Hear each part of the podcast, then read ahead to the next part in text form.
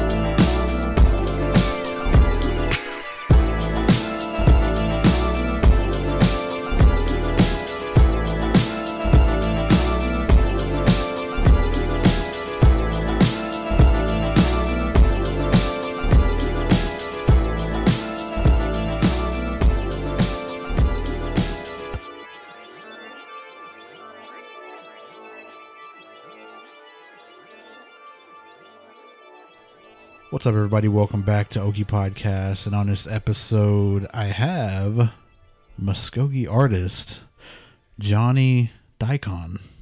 I got it. You got it. What's going on, man? oh, not much, not much. Thanks, thanks for having me on. Of course. You know, this is quite an honor. You know, listen to all your your podcast and everything go on. Uh, man, you know, I never thought I'd be on here. Thought I'd have anything interesting to say to be on here. You know, Whatever. you know you do. yeah, I was at home secretly going, man, I got to get on this show. I got so much to tell. Everybody's just dying to hear what I got to say. No, but thanks for coming on. Uh, I remember, like, I think it was a year ago we met, actually. Yeah, I, I I'm pretty sure like that was at the Muskogee Art Market, yeah, and that's when Chris came and got me. He freaking came over. He came running over to where I was, and he's like, "Russell, come here." Yanking on my shirt, and I was like, "What's going on?" I thought he was fighting or something. I was like, "Who, who we scrapping?" You know? And he's like, "Come on, come on!" And, and then he was like, not running, but he was power walking his way through everybody. I was like, "What's going on?" and then we went over, and it was to your booth, and you had a, I, what was that? What's it, what's it called? Uh, it was holding your prints, I guess. oh yeah, it was an easel. Easel. Sitting on an easel. That's right. and a special visitor that day. Yeah. special guest. And he stood there and he said, "Check that out." And then he said, and I and I said, "What?" The, I thought he meant the painting. And it was, I think it was a painting of Bigfoot, right? Yeah, yeah. on the easel and i said oh that's cool you know like that's that's nice you're gonna buy it and he said no not that. And i was like what? Because you had other paintings too you know and i didn't know what he oh. was talking about. And he said right there. Do you not see it? And i said no dude. He's he walked in and he said look. And he pointed like right at this like shadow.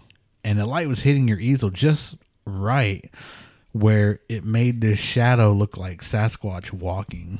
Yeah, it looked like he was hung, hunkered over like that Patterson film. Yeah. that's what it looked like, and and I didn't intentionally do that.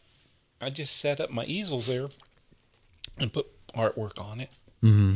and I sat back and also I looked at it and it just caught my eye, and it was the lighting in there, the way it was shining off the top of the easel next to it, cast that shadow on there, and there it was on that Bigfoot, that oil pastel I did of Bigfoot was a little miniature shadow looking at Bigfoot.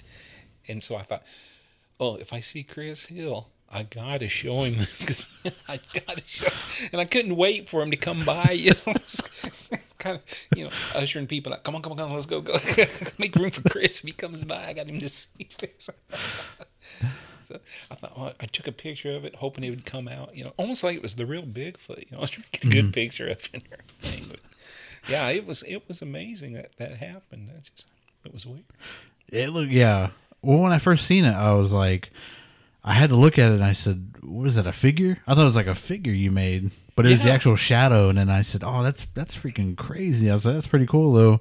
And I was trying to like look around, and I mean that light was just perfectly on it, and everybody just you guys are like, "Don't touch it," like sacred. No, just kidding. It's like Elvis on the toast, you know. you know, everybody came by, said, look, it's Bigfoot, you know, and they saw the painting. Then they'd see the, the shadow, but it did. It looked like a shadow of a little figure, Mm-hmm. you know, shining on there. But it was, and I'm not quite sure how that top part of that easel was doing it, but it was just at the right angle that it, when that light, it was kind of a backlight shining down, it cast that shadow right there. Mm-hmm. You know, that was it was it was pretty cool. Just perfectly, yeah. And I probably couldn't set it up to make it happen again like that. It was just a chance happening, but it was awesome. I'm glad I got pictures of it. I know he he came over and took a picture. I think Oh, you were yeah, there too. yeah. The three of us are like Yeah. pointing at it. Pointing know? at it. when did you notice that? Like when you first sat up, or But I sat it throughout up throughout the day? And I was moving around a little bit, you know, because I was putting stuff up, and I just happened to glance over at it, and I saw it, you know, and uh, at first, like I said, you know, I looked at the picture, you know, to make sure everything's right, and then all of a sudden my eyes just kind of dropped down, you know, oh, Hmm. it's Bigfoot. That's cool, man. and my wife, like, look at this, look at this, you know, she was right there. She saw it right off when she looked at it. That is so cool. Chris lost his mind.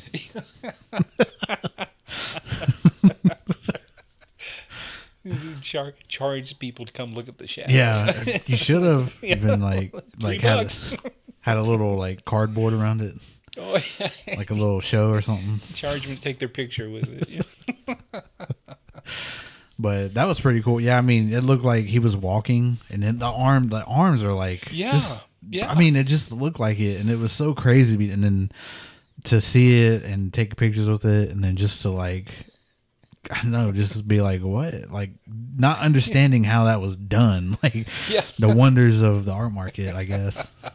yeah, like I said, I, I couldn't replicate that myself on my own. You know, it just happened. I think I kept asking you too, like, how'd you do that, man? And you kept, I don't know. I don't know. Like, man, hold now, bro. be trying to do it, it just wouldn't work out again. I've, I've had art pieces that go like that. I try, it just doesn't work out the way I wanted it to. But that was how we met, and now you know you're doing your second year of Yeah. the art market, and so you know how that how that first year go for you? Was it, it? it went real well, Mm-hmm. and you know, um, it was just nice that we had our own art market. You know, the Muskogee, you know, people had an art market because, um, when I first started doing art markets years ago, um, about forty years ago, my, I did my first one. It was a uh, Cherokee Nation's Trail of Cheers, Trail of Tears in Tahlequah. It was the first first one that I did. And then uh, Five Civilized Tribes Museum was my second one. And then the third one was all the way up Red Cloud Indian School in South Dakota. I sent work up there. I didn't go, but I sent work up there to that one. Mhm. Those are my first three shows. And I thought, boy, it sure would be nice if there was something, you know, closer. Other than, you know, the Cherokee and Five Tribes you know, the Muskogee did. Mhm. And there really wasn't a, that I was aware of of any kind of uh, art related thing like that going on with the Muskogee at the time. You know, there's a lot of Muskogee artists out there and a lot of famous, uh, you know, Muskogee artists. But uh, didn't seem to be promoted like it is now. So when this came about after all these years, after you know going to Chickasaw Nation to all their shows, you know the SEASAM, that Southeastern Indian Art Market, and then their their Sul- uh, Sulphur, their Artesian Art Festival, that Chickasaw Nation does. I thought, wow, this is nice. I wish Muskogee Nation would have an art market, and you know doing the Cherokee Art Market and. I thought, well, it'd be nice. And when they did that, it was really nice. It was almost like a homecoming because, you know, it was here in town. There were other Muskogee artists, people I knew, and it just seemed to be a really big turnout. And the the feeling at this market was different than all the a lot of other shows that I've done. Just, and I don't know if it's because it was like a homecoming thing because there were so many Muskogee people there. and uh, it was just a really good feeling. And I did real well, you know, as far as sales and just everything going on. It was it was a good market, and I think everybody had a great time. And it's what you know. They said, well, we got to do this again. So we got the second year, and so hopefully, you know, we'll be down the road and be, you know, 50 years from now, they're still doing the Muskogee art market. Yeah. Because, you know, our people are going to be here and we'll still be creating art. True. Yeah. uh, Was there? I read that there's uh, 80 artists now. Is Yeah. it? Was there that many last year? No, No? no, no. I think there was, you know, I'm guessing maybe 60, Mm. I think, last year. But yeah, 80. And, you know, they were looking around, they had where they could expand more room. And, and so, um, you know, it's only going to get bigger. Yeah. 'Cause it's, there's, uh, got a lot of good artists, you know, Muskogee artists, and it's, it's open, you know, to all tribes. And, the, you know, there's all kinds of just, well, you know, we're creative people Yeah. and I just and now's the time you know for us to people are interested we've got got, got their attention again you know and um, I remember years ago uh, how things kind of ebb and flow with native people you know they kind of forget about us and something will happen then all of a sudden oh yeah these guys and they'll pay attention and then it'll kind of die down but I think right now we're on a on another peak. We've got you know the dominant society's attention. Hmm um, you know especially with the Muskogee people we've got a lot going on with Muskogee people. And we had Joy Harjo Muskogee three-time poet laureate. Hmm you know we've got Sterlin Harjo on reservation dogs filmed on on the on the reservation you know. And so now all of a sudden years ago I remember people asked me oh uh, what kind of Indian are you I said well uh, Creek or I'd say Muskogee, and they said, "Well, I never heard of them." I said, "Well, uh, Creek Indian." Oh, I've heard of them. Um, but now you know we've kind of got this. Uh, we've got their attention, and that opens up the door for other Native people, you know. And then so when we have something like this art market, and we bring other natives in, and you know, um, people come in, they see all the different, you know, um, artwork and, uh, to me it always seems like the with our art markets and i've noticed this through the years that most of our artwork goes to non-native people. Hmm because they have the money to buy the art. There's an interest there. Um, they may not completely understand where this art's coming from but they like it hmm now, this is our chance because I get a lot of questions asked about what this means. What is it? So there's an interest there. And I think that's good because now we've got this chance when we've got their attention, we can tell them about what it is and not them just, you know, guessing what it is or Mhm. making up own stories about it.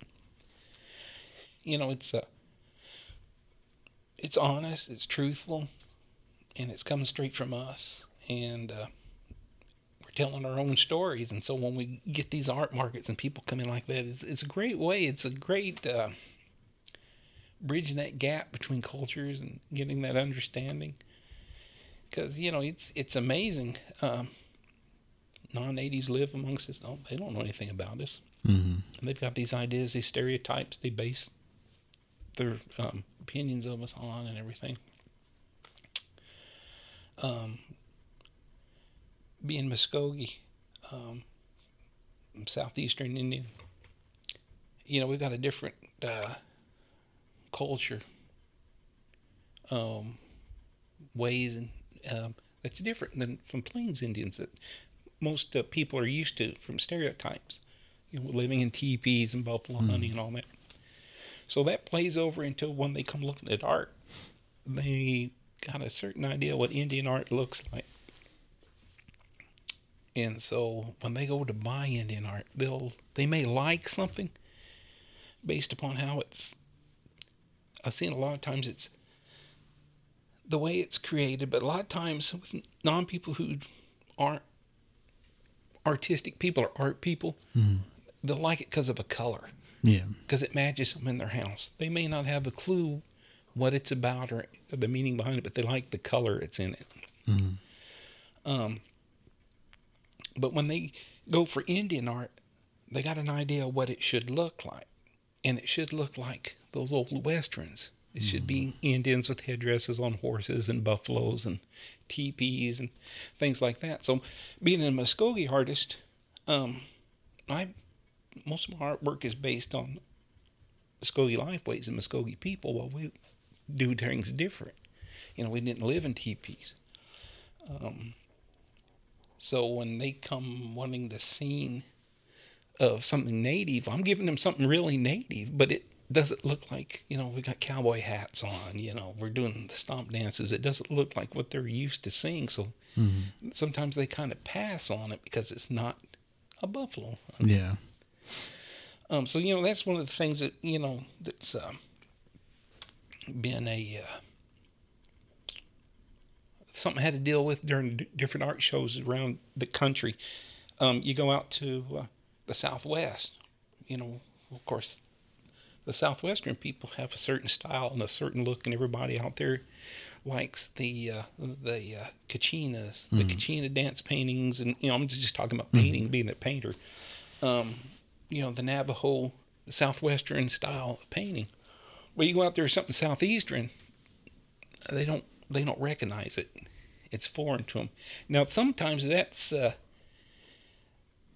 that may be a selling point because it's different, and they'll look at it and they'll say, "Oh, you know, I like this because it's different," and I'll have something that's you know different than the other stuff, and I'll add it to my collection, you know.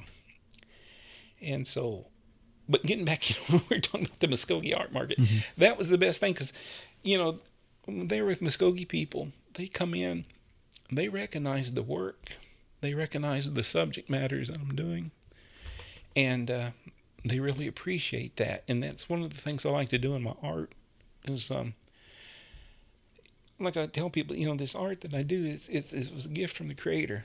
He gave me this ability. And when I do these paintings, it's not about me. It's about my people. I'm representing my people.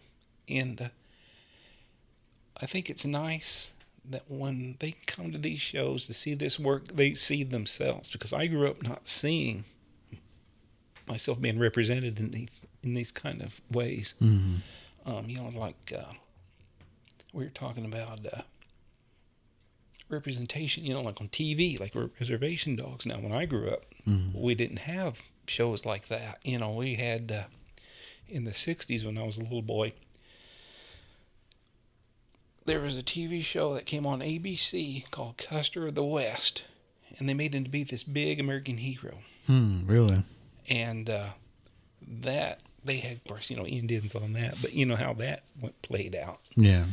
Um, all those Bugs Bunny cartoons would come in in the afternoon when you come home from school. That's what was playing with those kind of things. Mm-hmm. Um, there was F Troop with those kind of Indians on there. So these kids at school would see that these images, and that's all they saw of Indians.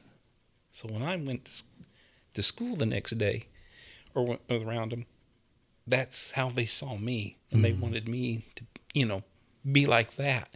Mm. And so that's why I thought, you know, with this art, it's important to be honest and represent my people, and that's why I just paint Muskogee subject matter because that's uh, who I am, and I know the subject matter, mm-hmm. and a lot of it is from what I've seen and experienced. So when I'm doing my artwork, I'm not looking at photographs or or um, doing a lot of visual research like that. It's mainly what I've seen, so I just re- replicate what I've seen. And I think it's important because when, like I was saying, when our, the importance of this market is when our, our people come in, they see artwork that represents us and they really like that. They like to have it hanging up in their house. You know, this is us, you know. Mm-hmm. and and that makes me feel good to know that someone want, sees a piece of my work like that and appreciates it enough. They want to they want to bring it home. They want to hang it in their home. They want to share it with people. Um, and it gets to the point where family members gets passed down. Even I've seen, I've been painting long enough. I've seen people that art has been passed down. I've been contacted by people who had bought a piece or, or obtained a piece from an older person who had uh, they'd seen it all their life growing up, and then this person has now walked on, and they've inherited this piece, and they love this piece, and they've actually sought me out to find you know, to tell me I've got this piece, and it means so much to me, and that means a lot to me. That means I've done a good job, especially from Native people, because that's who I'm doing it for. And you know, I, have said this a lot because uh, one of these days I'll be gone. I'll be gone, but that work will still be here and it'll still represent our people, and our people will still be here. And I just want to leave something that they can appreciate and enjoy. And it's great to know that not only native people, but non native can see it and enjoy it mm-hmm. and appreciate it. So that's how I. Uh,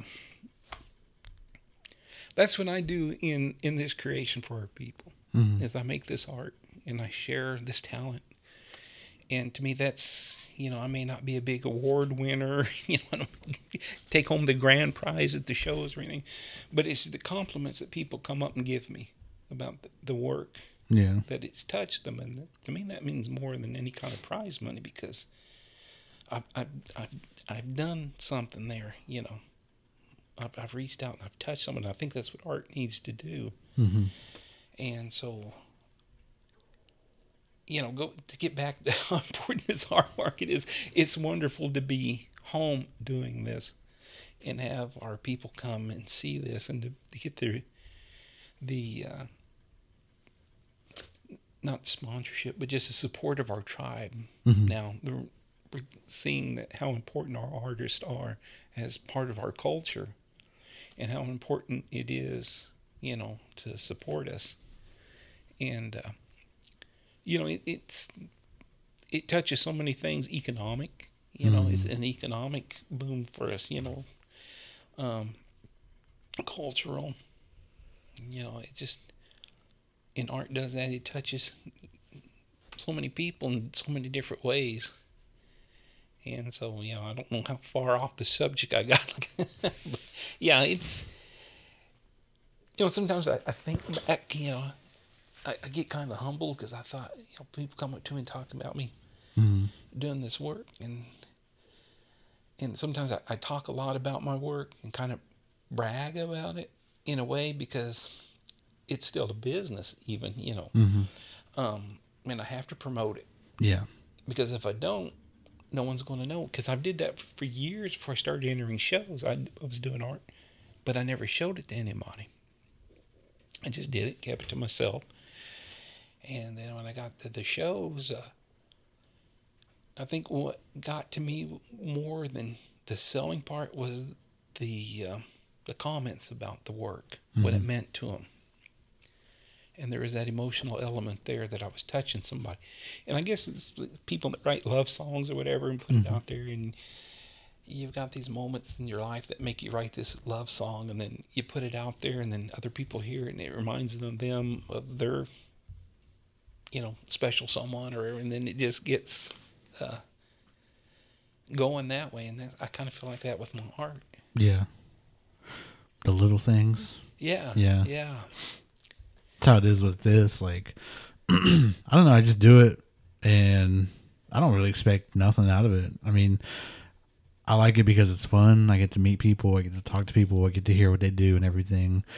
And then even with the other one, you know, like we do it because it's just we enjoy it. I mean, on the unsolved mystery one, like it's a lot of like historical information, you know, that nobody else really talks about.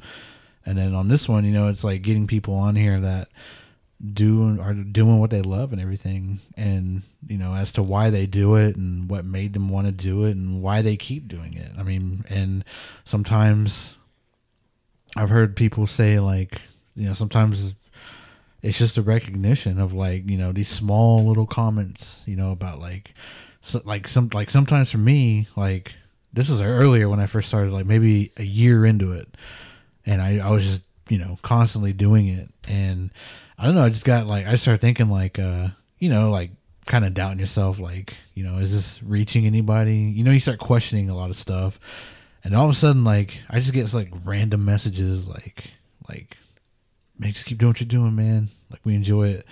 And then like even like some like we went to like Stroud Powwow last year.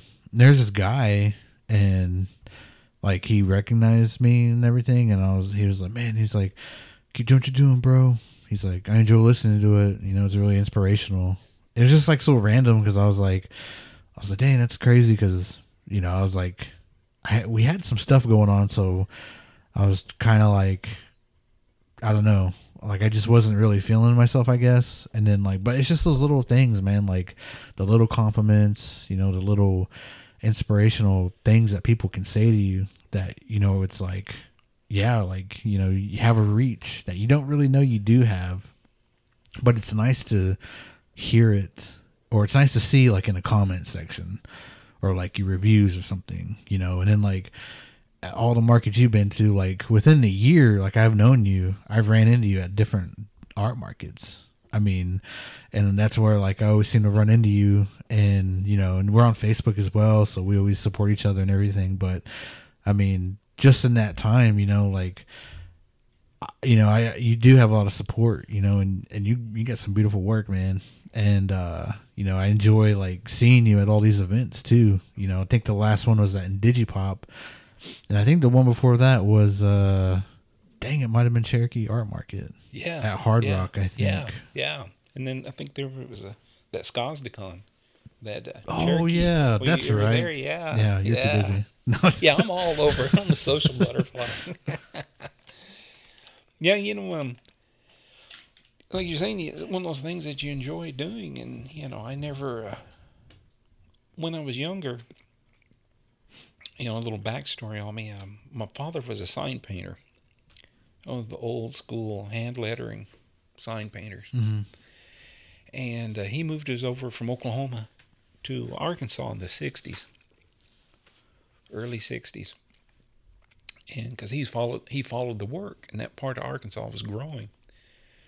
So he moved us over there, and uh, he was a World War II veteran, and he also knew how to work on cars, and he did the sign painting, and so he moved us over there, and he moved us to Springdale, Arkansas.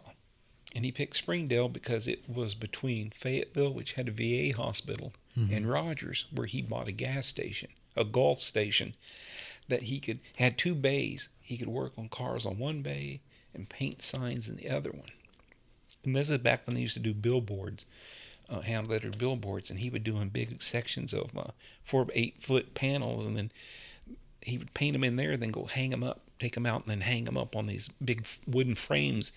And this uh, was in the 60s, and back then billboards were just every few feet there were billboards everywhere.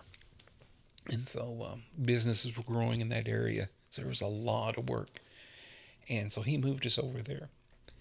Of course, he moved us to Springdale, Arkansas, and this was in the early 60s, and he didn't really um, vet the area out real well, and he never thought about it when he moved us from Oklahoma over there.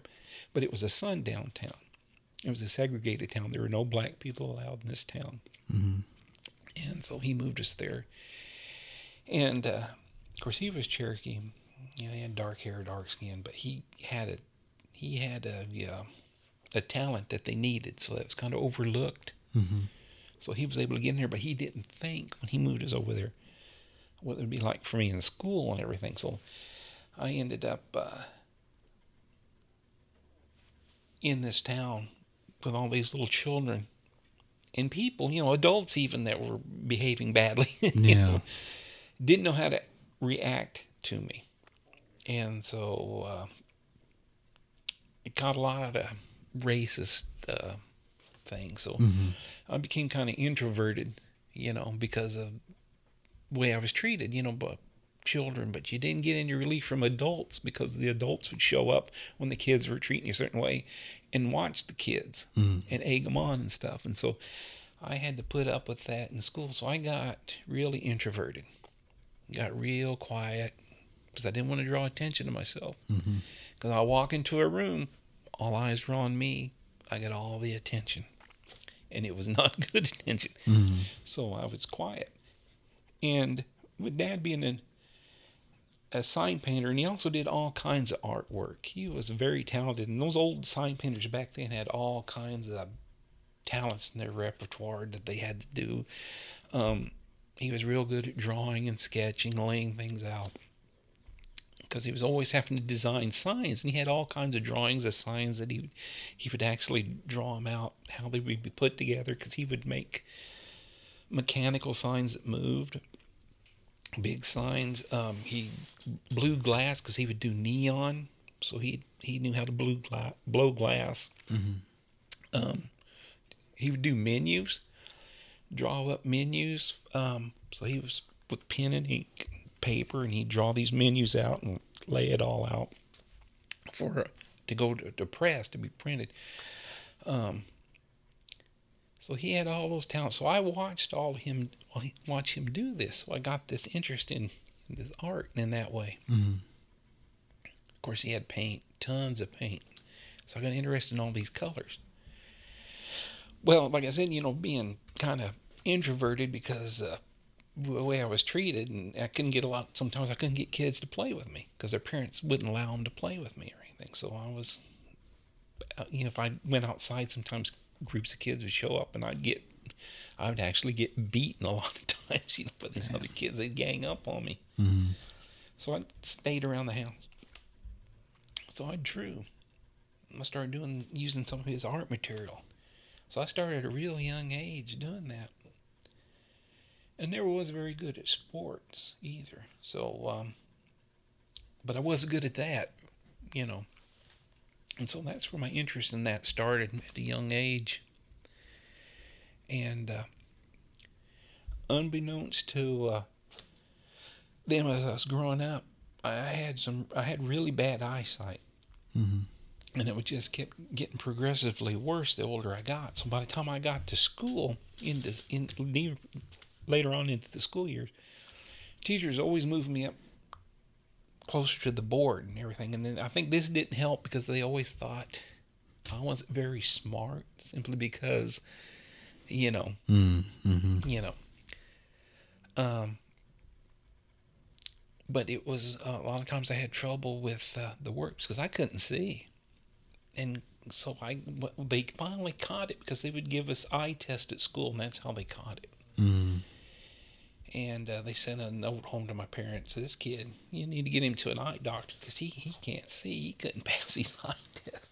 Of course, you know, at the house, I was I was fine because I was nearsighted. So when I'm drawing and reading and stuff, it's like right here in my face. So I didn't have any problem. But it was everything else outside, you know, that was right directly in front of my face was a blur. Mm. And what I was doing was navigating in a world of fog of colors. But I was like a blind person. I knew where things are at, so I was moving around and stuff. But I was always knocking things over, glasses and stuff, when I was reading because I couldn't really see it. So, you know, they were always, oh, he's just clumsy.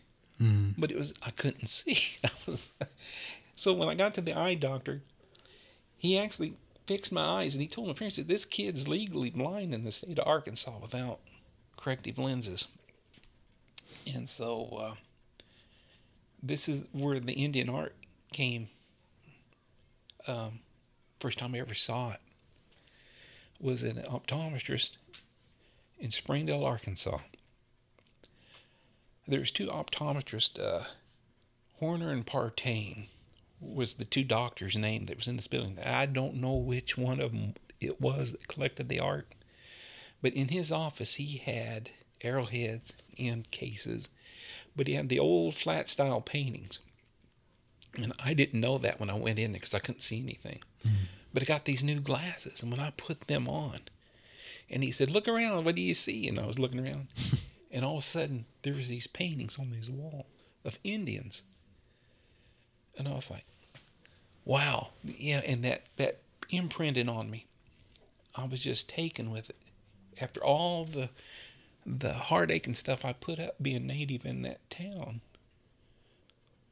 all of a sudden I can see now, and I can see clearly, and I'm seeing Indians. Mm-hmm. I'm seeing native paintings for the first time. And I was so moved by that that I started uh, trying to replicate that when I got home.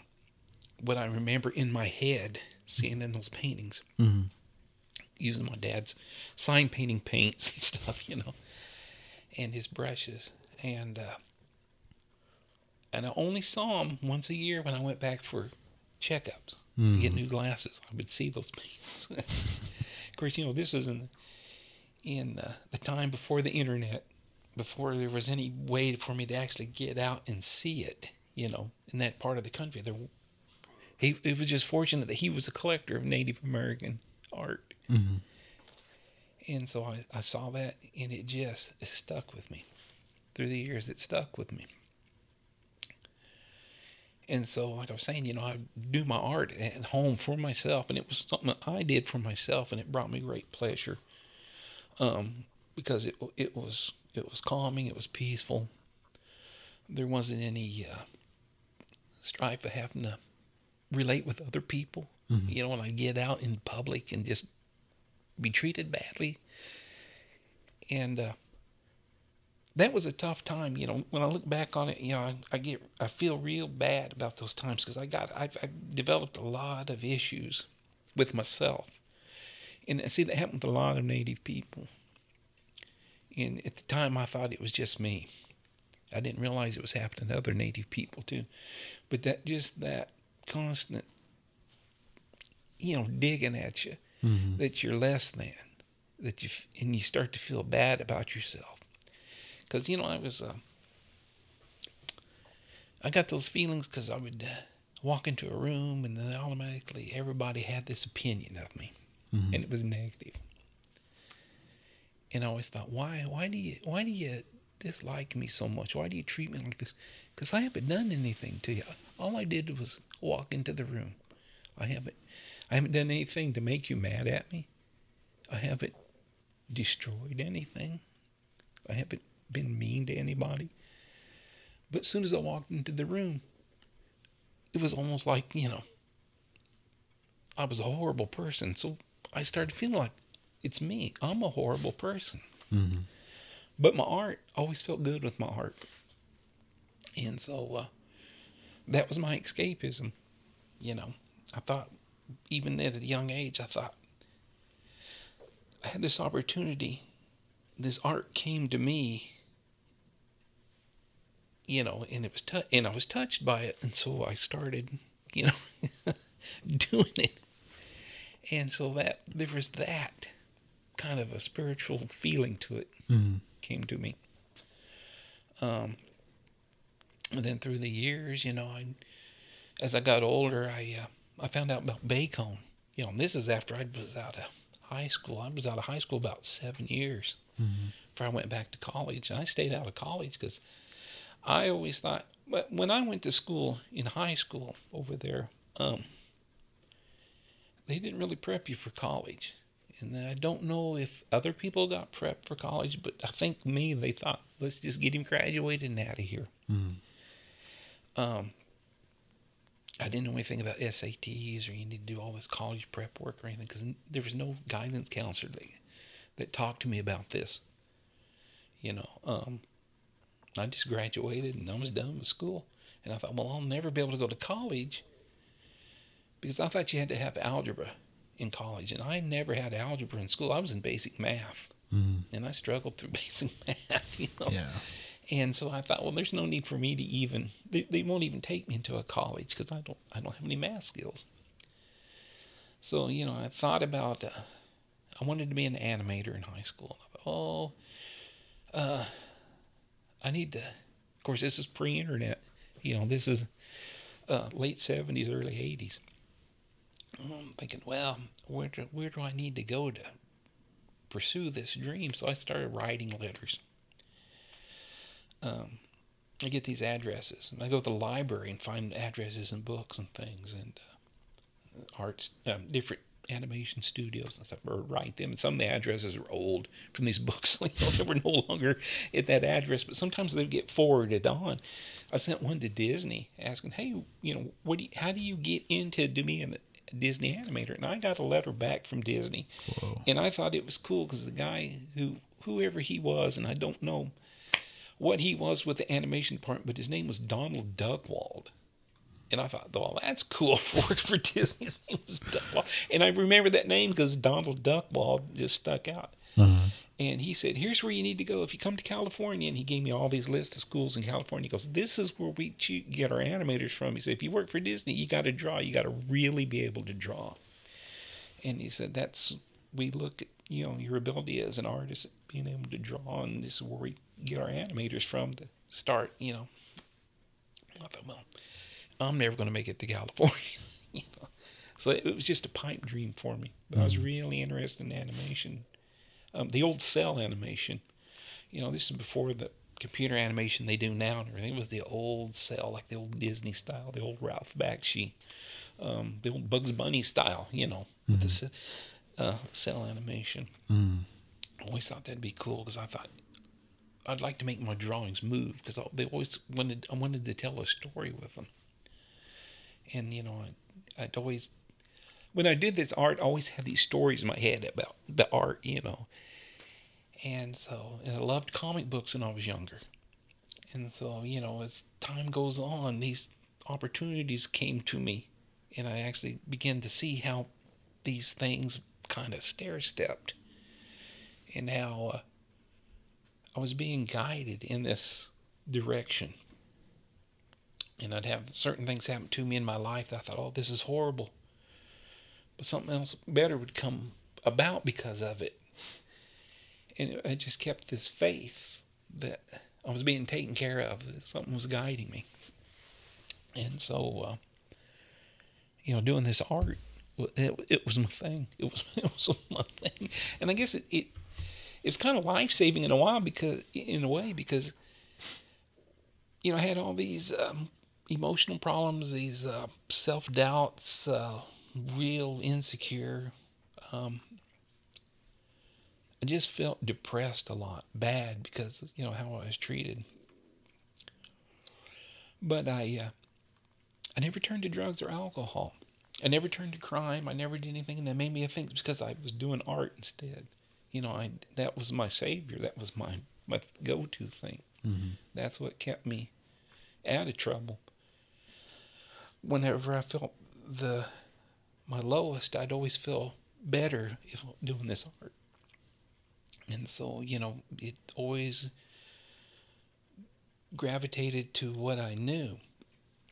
That was Indian subject matter you know, being in, in uh, me being uh, raised up in Arkansas, you know, I was away from a lot of things happening in, in Oklahoma mm-hmm. around the Muscogee Nation and stuff. Um, so, you know, I didn't get to go to a lot of ceremonies. You know, I didn't have a ceremonial ground because our um, Flop Lock, when our ceremonial ground, uh, they put the fire to sleep in their in the early '60s, so we didn't have a ceremonial ground anymore. Um, but when I'd come back to Oklahoma to visit our, our family members here, my uncle would take me out to different different grounds, and you know there we were just visitors at these grounds. But I would observe, you know, what was going on. and I saw the importance there of you know what was happening at these grounds, and uh, that always there was always that feeling there that I, I couldn't find anyplace else.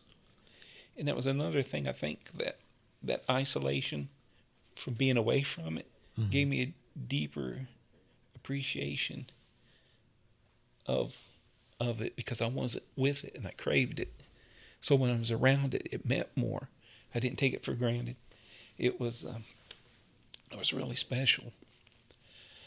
Um, so that that played a lot into my work and as i you know started doing more i wanted to do it uh, an honest an honest portrayal of what i saw and i didn't want to do artwork that was just out there making a buck and just doing what people wanted so i was doing my own stuff you know like we were talking about earlier when you, you do things and you're wondering if people are getting it and uh, i know when i do it i know the what I'm doing, the our Muskogee people get it.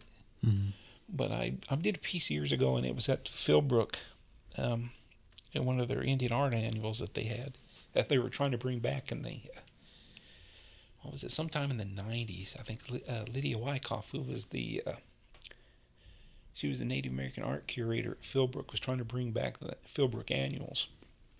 And so they had this little uh, art show. Um, and I did a piece, and it was a fishing medicine piece. And it was old flat style painting. And what I did was they used a devil's shoestring and they grind it up to a powder and they throw it in the water. And it, what it would do is paralyze the fish, and the fish would float up, and then they'd go out and gather the fish. Mm-hmm. Well, they'd throw that powder out there, and then the men would get out in the water and kind of mix it around in the water. And uh, what I did was a flat style painting, and it was a the men out in the water, and then I did it kind of like you know how water will the refraction when you look at a glass of water and everything's kind of you know the, the legs would be over here and the top of the person would be over here. I did that and and then uh, the fish were underneath you know the water and everything and I did it real. It was real detailed, but it was still in the flat style. And it was an old traditional scene of way we used to fish. And I put it in the show. And people would come up to me, non natives would come up to me, I just love that piece. It's so funny. It's just hilarious. And I didn't get it. I said, what's so funny about them? They're just fishing, you know. And uh, I thought, well, wow. And it's one of those kind of things that make you feel like you missed the mark. Mm. But then I thought, wait, but Muskogee people knew exactly what it was, you know, and and that's when I realized, oh, I'm I'm hitting my target audience. They mm. appreciate it. They like it. And the other people liked it the way it looked, but they were getting a different message on it. But I felt like I, I was failing because I thought as soon as I painted something, someone's automatically going to know what that means and, and feel the same thing I'm feeling. Well, you know, it doesn't work that way, you know. So I put that painting out there and I felt real bad about it at first, you know, but it sold and, you know, people loved it and just, um, I, I came I came to terms with it. I realized it's a teaching moment. These people didn't know what it was, and this was my chance to step forward and say, "This is what it is. Mm-hmm. And so I thought, well, that's another thing that I need to be doing with this art. Um, it's a way of getting out there to people that don't know who are now interested. It's got their attention to let them know what it is, because to their no fault of theirs, they didn't know. They didn't know what it was. And so it was my responsibility to let them know. And so that's I kind of see that as my responsibility with this art, doing that. Um, it's kind of like letting people know here we are. This is what we do. This is who we are. You know. Uh, thanks for your interest in you know. Just uh, like educating, educating, yeah. and open up that door and kind of bridge that you know that thing there. Kind of get rid of that what I used to have to put up with because they didn't know me. Mm-hmm. They just automatically judged me and based upon whatever notion they thought Indians were like, you know, and I had to deal with that. Um, here's a crazy little story. And this happened when I was older, and I was uh, I was in my twenties. I worked at a hospital over there, mm-hmm. and I worked uh, I worked nights, and I worked with an older lady. And uh, she would bring in this greenware, uh, ceramic stuff, and she at night she'd be sitting there scraping on it, cleaning it up so she could glaze it, and then they'd burn, you know, uh, I guess put it in the kiln and get it ready for you know to be done. Uh, mm-hmm. I thought it was kind of interesting. She goes, "Oh, you ought to go to this place. Um, they got all this stuff, and you look at, you know, you pick out what you want, and then you, you, take it home, and then you clean it up like this, and then you glaze it, and you take it back to them, and then they fire it, and then you know you got a little ceramic piece, you know." Hmm. So I went over there and I looked at it, and uh, looking at all the stuff they had. Well, they had this one Indian bust. It was pretty good sized, and I was looking at it, and the woman, you know, I told her, oh, I work with so and so, and she sent me here. Oh, yeah, she's here all the time, you know. Um, and I kind of like that bust, you know. I thought it was really cool. I said, well, I want to try that. And she goes, oh yeah. She goes, a lot of people will make this into a lamp because you know it was a big base. You know, you can make a perfect lamp out of it. And her husband was in the back, and he didn't see me. He didn't know I was Indian. And he made the comment out to her he yelled it out. He goes, Yeah. He goes, She said, A lot of people make it into a lamp. And he yells out to her, He goes, Yeah, that's the, first time I ever seen an Indian that worked. Whoa. Yeah. And her face just drained, you know. And uh, half of me I heard it. Mm-hmm. I was just like, but at the same time, I, I was used to it. Mm, yeah. And so I didn't get upset. I just let it roll off my back because I figured, well, that's just way people here are. So I bought it. but the, I think it was a couple days later, the lady I worked with said, "Oh, she goes, she wanted me to apologize to you for what her husband said." She said she really read her husband the riot act after what he said, Mm-hmm. and uh, she said, you know, she felt bad about it, but you know, that was the kind of kind of the things that I had to put up with. That, like I said, you know, help uh, get me in the art thing and and set me on this path that to use this art to, you know, not only uh, give our people something to be proud of and look at, and but just uh, other people just to maybe get that same feeling. Yeah. Yeah, it's crazy, man. Like, cause even when I was in school, like, there was some, uh, how would you say, like, uh, peers, like other my, you know, other kids, you know, that were just, some of them got in a lot of trouble, and, but a lot of us, others didn't, right? Like, it was, it was just a, you know, it's just like how, how it is to everybody. Like, some people get in trouble, some don't. And I mean, but it's always, I feel like, I don't know, I don't really want to say it was, but it felt like, at least for me, like the same thing. It was like, uh, just, there wasn't really any help on like getting into school.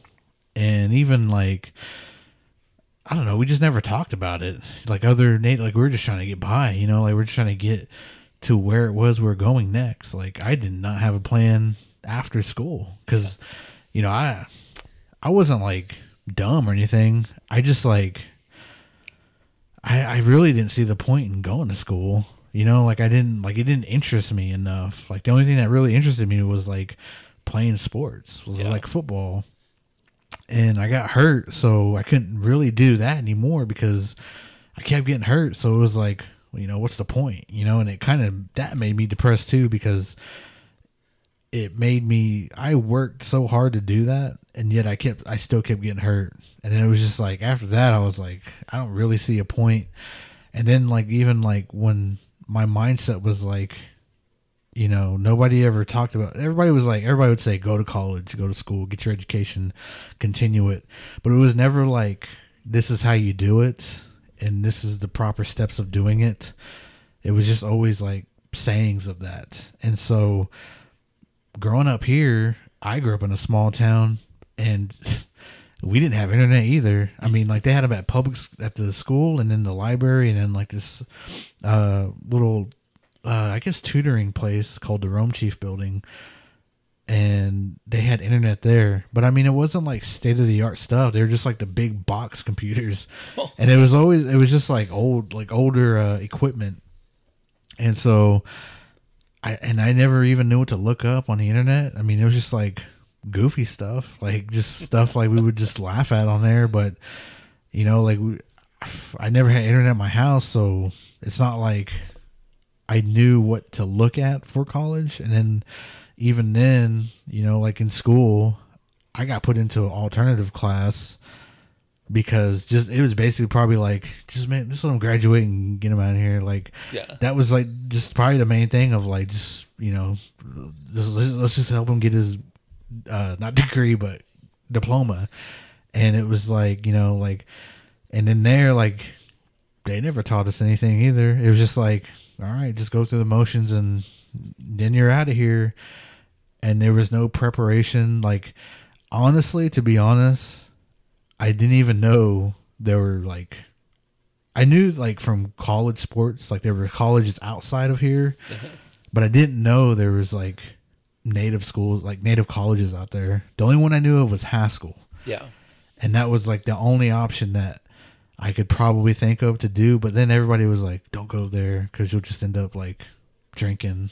You know, like it was just the same stuff all the time. And but I had family go there, and it was just like they'd always say like, "It's just the choices you make." You know, like it, it's just like how you how you do it. You know, like you can go anywhere and do that. You Yeah. Can, you know, you're an adult. You can do whatever you want. But it was always like, don't go to Haskell because you're just gonna end up, you know, ruining your life. And so that's what made me not want to go there. And so the same, I just stayed home for a year and I worked and didn't really think much of myself because I felt like I was already counted out in high school. And Yeah. it was like, you know, I'm not good enough to even go to school. So, you know, why even try? And it felt like the teachers like didn't really care unless you like pay unless you were playing the sport, I guess. But if you were hurt all the time, it was like, uh, just, you know, it's on the side or whatever. But and so that's why like the same thing, man. Like I've honestly I I had no interest in doing it. I just had I just really didn't think I was good enough to even go to school because of the it was just like being counted out and just like okay I'm probably stupid then I'm probably too stupid to go you know I don't understand like what it what college even is and Yeah. nobody explains it to me but then you know stroke of luck my aunt told me about II and like you I didn't know about SATs I didn't know how to take that test and I didn't know like the proper steps of funding, like the government funding, FAFSA and all that Oh, for yeah. for your parents to fill out too. I didn't know anything about that. See, like they never told any any they didn't tell me about that. You know, the counselors or anything. And like you said, like you I don't know if anybody else was prepped. They probably were, but you know, I wasn't. I Yeah, I think it prepped it all. so all, all the steps that I figured, all the steps that I um, was told I had to take, man, it was a lot. It was so crazy because I was like, bro, there's no way like I'm gonna go, e- like even if I get all this stuff done, like what's the chance of me even like getting accepted? You know, like you already from like the past people counting you out. You, I was already counting myself out of everything. Oh yeah, and that's that's just like just the way it was. Like i was just like just always like i'm not gonna do it. I'm just gonna be here. I'm gonna work. And then hopefully i can move up around here or something you know and stay out of trouble. Oh yeah. Well, when you don't get that support, you know, I mean, it's, it's real important. I think um, you don't go into school. And there was no mention of college. You're going to college, military. oh yeah that, was another one too In in in 78, 79, I think it was. I was only 16. I went for my uh, delayed enlistment physical at the age of 16 to go into the army. And so I hadn't a clue. I'd never been, you know, away from the home. So here I was in the big city, of Little Rock, Arkansas. you know, and the I actually got to fly down there for the uh, the physical. I get down there. Uh, the recruiter, he's all, you know how recruiters are. They're all hot shot to get you signed up and everything. And come by the house, pick me up, took me to the airport. I flew down there. When I got down there, uh, when I, they found out my hearing was not real good, and it was, it was subpar for military. So that's why I didn't get in. Um, the, the funny story was I didn't realize this at the time. There was, it was the, what they call the AFEES building down there. And I guess it was all the military. There was Navy, Marine, Air Force, Army. They all had doctors in this building. They're all, you know, inspecting you and everything. Um, so I spent the day wandering around in that building, getting, you know, all these inspections and stuff. And, uh, exams and everything in my underwear with a bunch of guys I didn't know. Some of them were older than I was, you know, because they were out of high school, you know. They weren't like uh, a lot older than I was, and they're probably 18, 19, but, you know, at 16, those seemed like, you know, adult men, you know. yeah Um, but what I got at the end um, passed everything except my hearing. That's what got me. And I was sitting there in front of a, a Navy doctor, and I thought it's kind of weird. I said, "Well, I'm going in the Army. Why, why isn't the Navy doctor, you know, talking to me?" But he's sitting there flipping through my chart, and he goes, um, "You got lake water in your ear, don't you, son?" and you know, I didn't know how to swim, and I never went near water because I didn't know how to swim. So I was never at the lake, so I didn't have lake water. And I go, "No, sir, uh, I don't know how to swim." So he goes, "Son, I know what lake water looks like. That's lake water in your area, isn't it?" And I said, "No, sir." And he kept looking at me, and what he was trying to do is get me to agree with him so he could pass me on with my hearing. But I was honest, dumb honest. I kept saying no, sir, because I didn't want to lie to him. 'Cause He was an adult. He was an officer in the in the military. You know, and I mm-hmm. was trying to get into the military. You know, it's like a job interview. You know, you want to put your best. So I was trying to be as honest with him as I could. And I think he finally got tired of me. He thought this guy's an idiot. He's not getting these clues. He finally said, "Here's here's the point, son. You can't hear." He goes, "We can't have you on the front line. They're giving orders. There's you know explosions going on around you. You can't hear. it. You'll get somebody killed." Mm-hmm. So he said, "You know, we're going to have to pass on you." So that was it. You know, that was my military career right here. So I get home. Well, I go back to the to the to the hotel, and then I get on the the car. Takes me to the airport. They fly me back. I get to the airport. I called the recruiter, who was surprised to hear from me, and because some of these guys were leaving that day from the military, I think they were not coming back. They were, you know, they got accepted and went on to whatever they were doing next. Because um, he was shocked that I was back, and I told him what had happened. He goes, "What? he, he didn't pass." And I said, "Yeah, can you come get me?" And you can hear him tapping. You're of mm, uh, "I guess."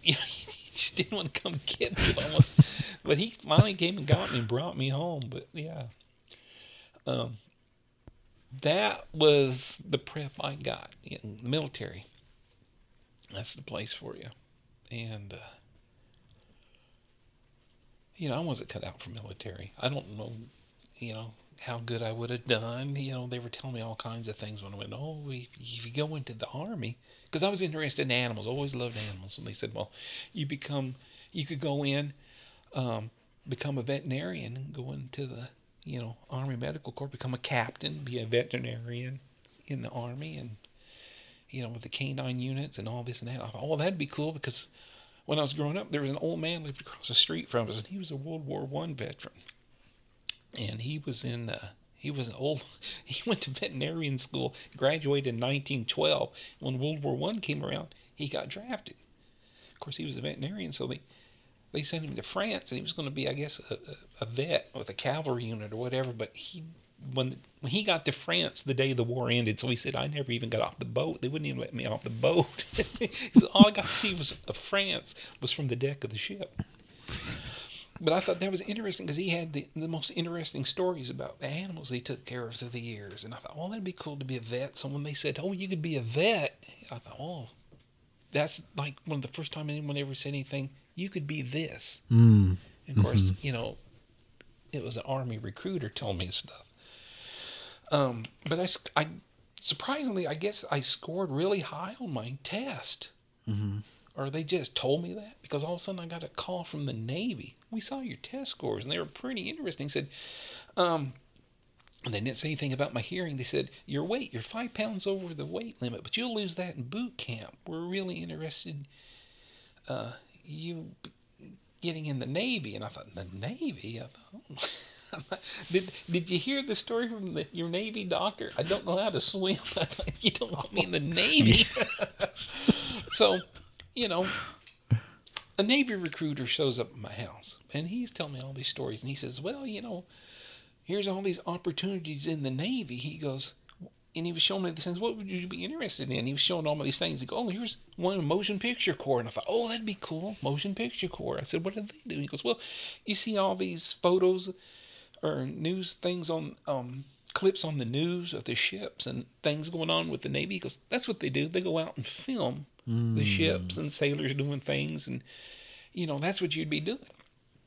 Of course, he didn't. You know, he never went and told me that those jobs are hard to get.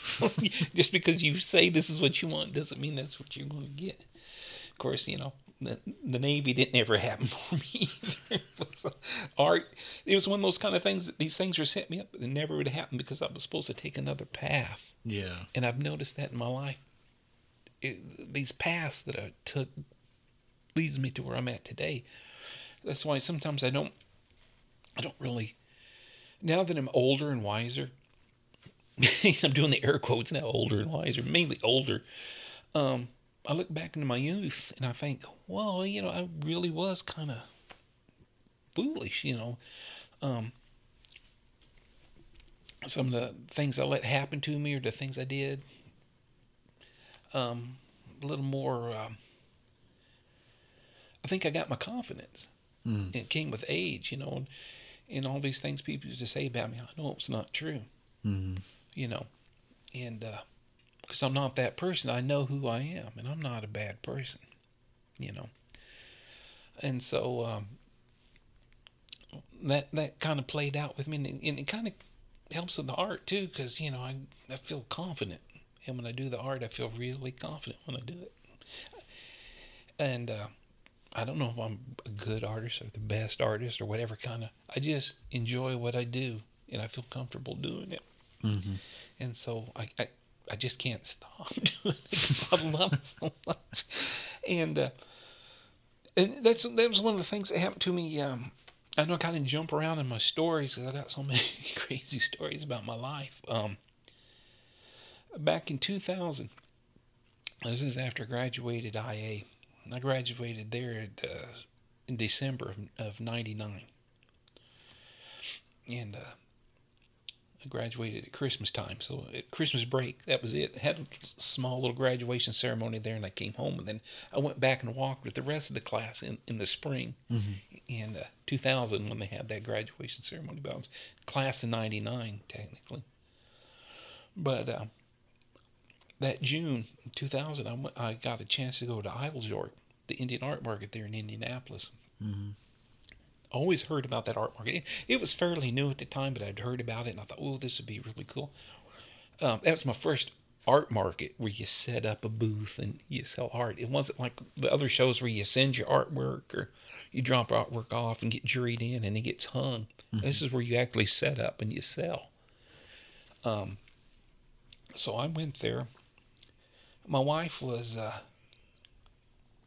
she was about six months pregnant at the time. So we checked with her doctor. Is it okay for her to travel to Indianapolis for this? And he said, yeah. He's because we, she wasn't going to be doing any heavy lifting or anything. She'd be sitting. You know, the car ride, you know, is probably the most uh, strenuous. But other than that, you're just sitting. Um, so he said she should be just fine to travel. So we get up there had a great weekend. You know, first time there. And it's one of those kind of things where you think, am I just getting or thinking you're too important or too big in this creation when you do something? But I got a first time there I got first place best in the division and I sold a lot of things. And I felt really good about that show. And uh, we had a good weekend, you know, but she was having a little bit of pain during this time. And we thought, well, you know, she'd call the doctor and he said, well, honey, you're fixing to have a baby in a few months. You know, you're going to have little aches and pains you're not used to. And but it kept getting worse over the weekend. And so uh, this was a Saturday, Sunday show. And uh, Sunday, you know, we closed up everything, packed up everything into the, the truck, and um, course, you know, I was doing all the moving and stuff. She was just sitting there. Um, but she was uncomfortable and she was really in a lot of pain on the way back home. Of course, it was about a 10 hour trip from Indianapolis to Tulsa. And uh, we get in that afternoon, probably about five o'clock, and she calls uh, calls her doctor. And he he said, "Well, he said, uh, why don't you come in tomorrow morning? We'll look at you, see what's going on." So it's okay. So a little bit later, um, she goes into the bathroom and I hear her holler out. Well, what she thought was the baby's head was actually the, the water sac had moved down um, on her, and so what she had was an incompetent cervix. Now we didn't know it at the time, um, so I had to. Uh, she called their doctor, and he said, "Well, go on up to the hospital. I'll meet you up there." So we go up to to uh, uh, St. John's. And I take I drop her off at the emergency room, and she goes in, and I move my truck out of the emergency um, drive there and park it across the street, and I come back and ask them there, you know, where's my wife at? And they said, well, they've taken her up to uh, labor and delivery. She's fixing to have a baby. And I said, oh, no, no, she's, she's not having a baby. She's only six months pregnant. And so I get up there, and uh, sure enough, she, she went into labor because she had an incompetent cervix, and that baby had slid down in far enough in that it was setting off all the signals that she was going to give birth, that she was in labor. And I guess the baby had slid down so far, there was no way that they could actually stop that. And so the doctor told us, he said, What's going to happen is she's going to have to go ahead and go into labor, and we're going to have this baby sometime tonight, early in the morning. He says, But this baby's coming, and there's nothing we can do to stop it. And he goes, Now I want to prepare you now. He says, Only being six months pregnant, he said, There's a lot of things. If this baby lives, she said, and it was a little girl, said she's going to have a lot of problems. He said, lungs are the last thing to develop. So she's going to have really bad lungs. They're not going to be developed. She might, she'll probably be blind because her eyes haven't fully developed. And so, um, you know, she we, we went through labor just like a regular baby, knowing that our little girl wasn't going to live. And well, that was hard. That was hard. It just took it out of me. And I blamed myself. I said, you know, if I hadn't been so pig headed and, and full of myself and decided, hey, let's let's go to Indianapolis, you know, to this art market, you know, just thinking about myself. Even though, you know, we went to the doctor and she got checked out. I thought I should have just said, let's wait till next year. But I didn't. I was just thinking to myself. And when that little girl passed, when Annabelle, we named her Annabelle, when she passed, uh, I was holding her in my hands and, you know, spent the most intimate time of all with my children was holding my own baby. Well, she passed when she walked on. And I felt responsible for that. When I walked outside that morning, I felt the wind blow across me. And I knew that was her. Uh, so we gave her the name Hodali, which is wind. in Muscogee, it's her name. Because every time I said, whenever I feel that wind, I know that's her and she's with me. Mm-hmm. And I felt so bad about that. I quit painting. I couldn't paint anymore. It left me. It it it, it went away. And so I didn't paint. Um, about 2008, I decided I was going to paint again.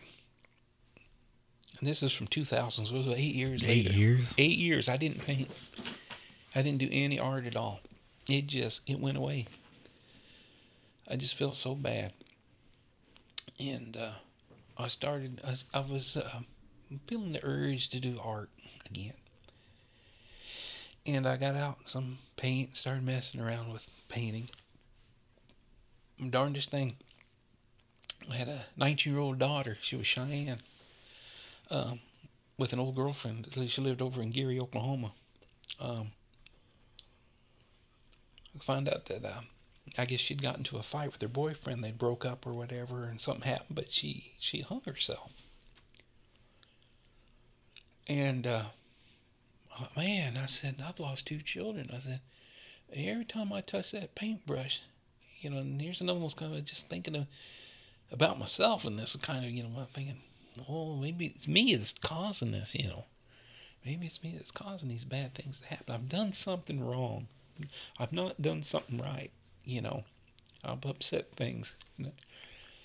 And so I quit painting again. I said, this is it. And I just was living my life and working. Um, but 2014, I went to the Eagle Day event here in Tulsa. And I had a friend who was who since walked on, Shan Goshorn. She was a Cherokee artist who had been a big supporter of my work through the years. Um, she was there at that event, and I always knew whenever I saw her, good things were going to happen. She was just that kind of feeling, that good spirit feeling, you know, person. And the Iowa tribe had that eagle rehabilitation program. They had a couple eagles there.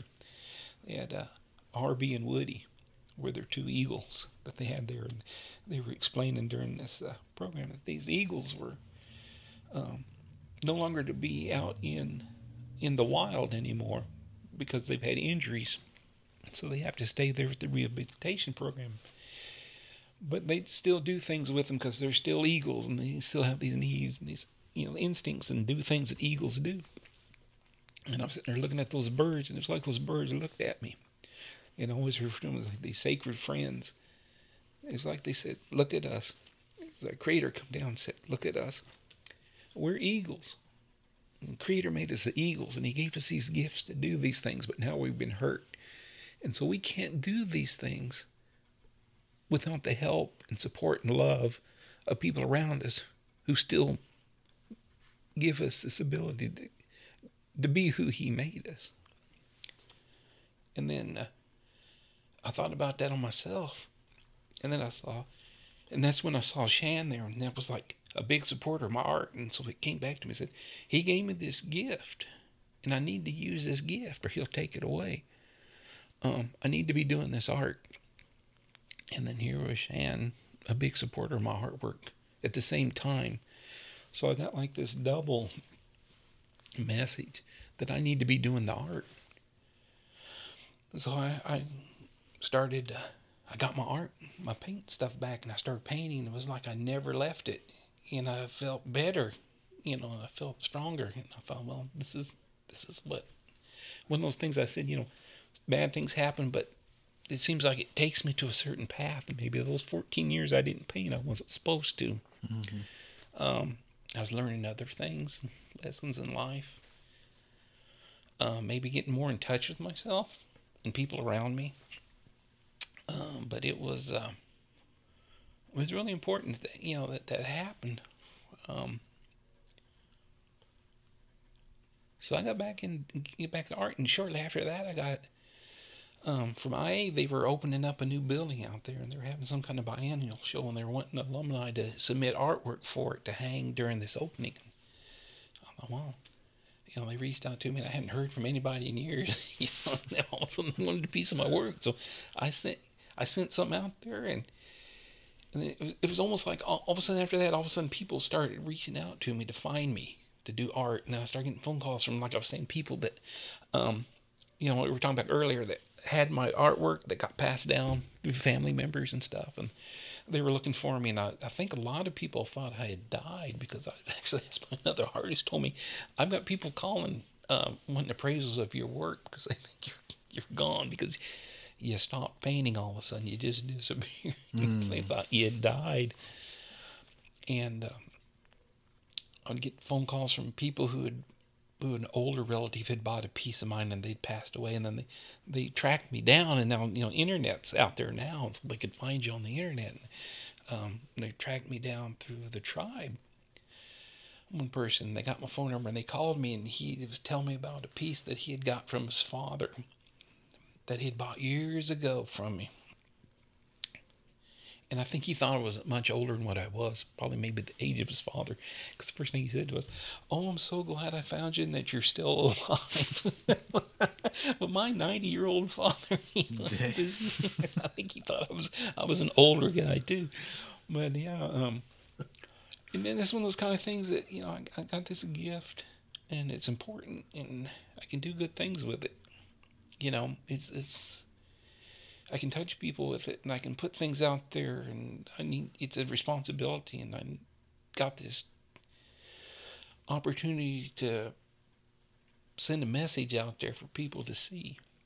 And so that's why I always want it to be honest portrayal of our people when they see it. They know who we are and it's not just some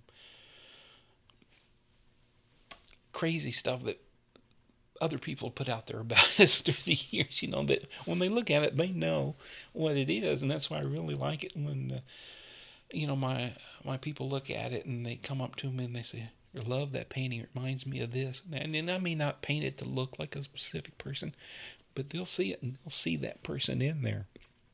It looks like so and so, and it reminds me of this time. And I, I love how you portray our people, and that's important to me. You know, um, in, in more ways than just a, a, personal thing. You know, where I get all excited about something, mm-hmm. and oh, I got excited then.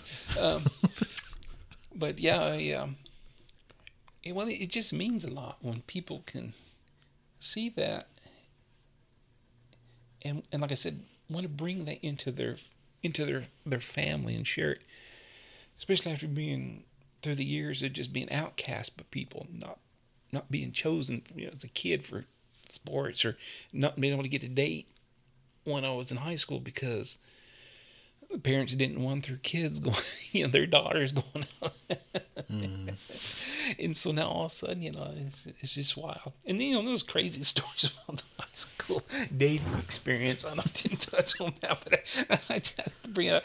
I'd ask girls out, and then their parents would find out, and they're like, nope, you can't go out. You got stuff. You tell them you can't, you know. And so, you know, it just when you're a young man and you're trying to get confidence built up, you know, and the opposite sex, you think all of a sudden you're just horrible because they seem to be, a you know, interested, and then all of a sudden now they're not, mm-hmm. and you're like, what did I do? you know, and so you know, it's just um, confidence, you know, and you know, I just didn't have, uh, I didn't have anybody to come up and and give me that confidence. And hopefully, when I'm doing my artwork, the younger people will see it, get confidence, and think, "Oh, I want to do art."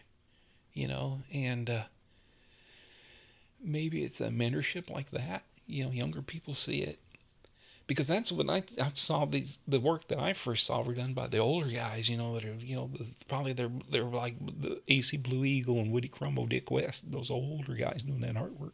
Mm-hmm. Um. So yeah, you know, hopefully you know inspire, you know, younger younger artist. Um, I like doing, uh, like I said, the comic book work.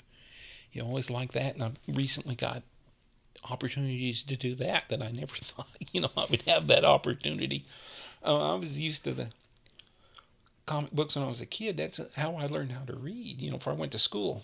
Mm-hmm. Um, in the early, in about middle, late 60s, I, um, kindergarten wasn't a you didn't have to go to kindergarten. It was like an optional thing. And I don't think a lot of the schools had kindergarten programs. I think you had to go to a church for the kindergarten. Um, it wasn't mandatory like it is now. You went into first grade. Um, so mom didn't put me in kindergarten. She kept me at home and she taught me how to read using comic books. Taught me how to write, you know, because I was used to letters being around anyway, with dad being a sign painter. So you know, I learned how to read and write before I went to school.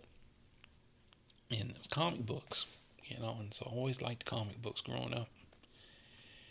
And uh, of course, that played out later on, years later.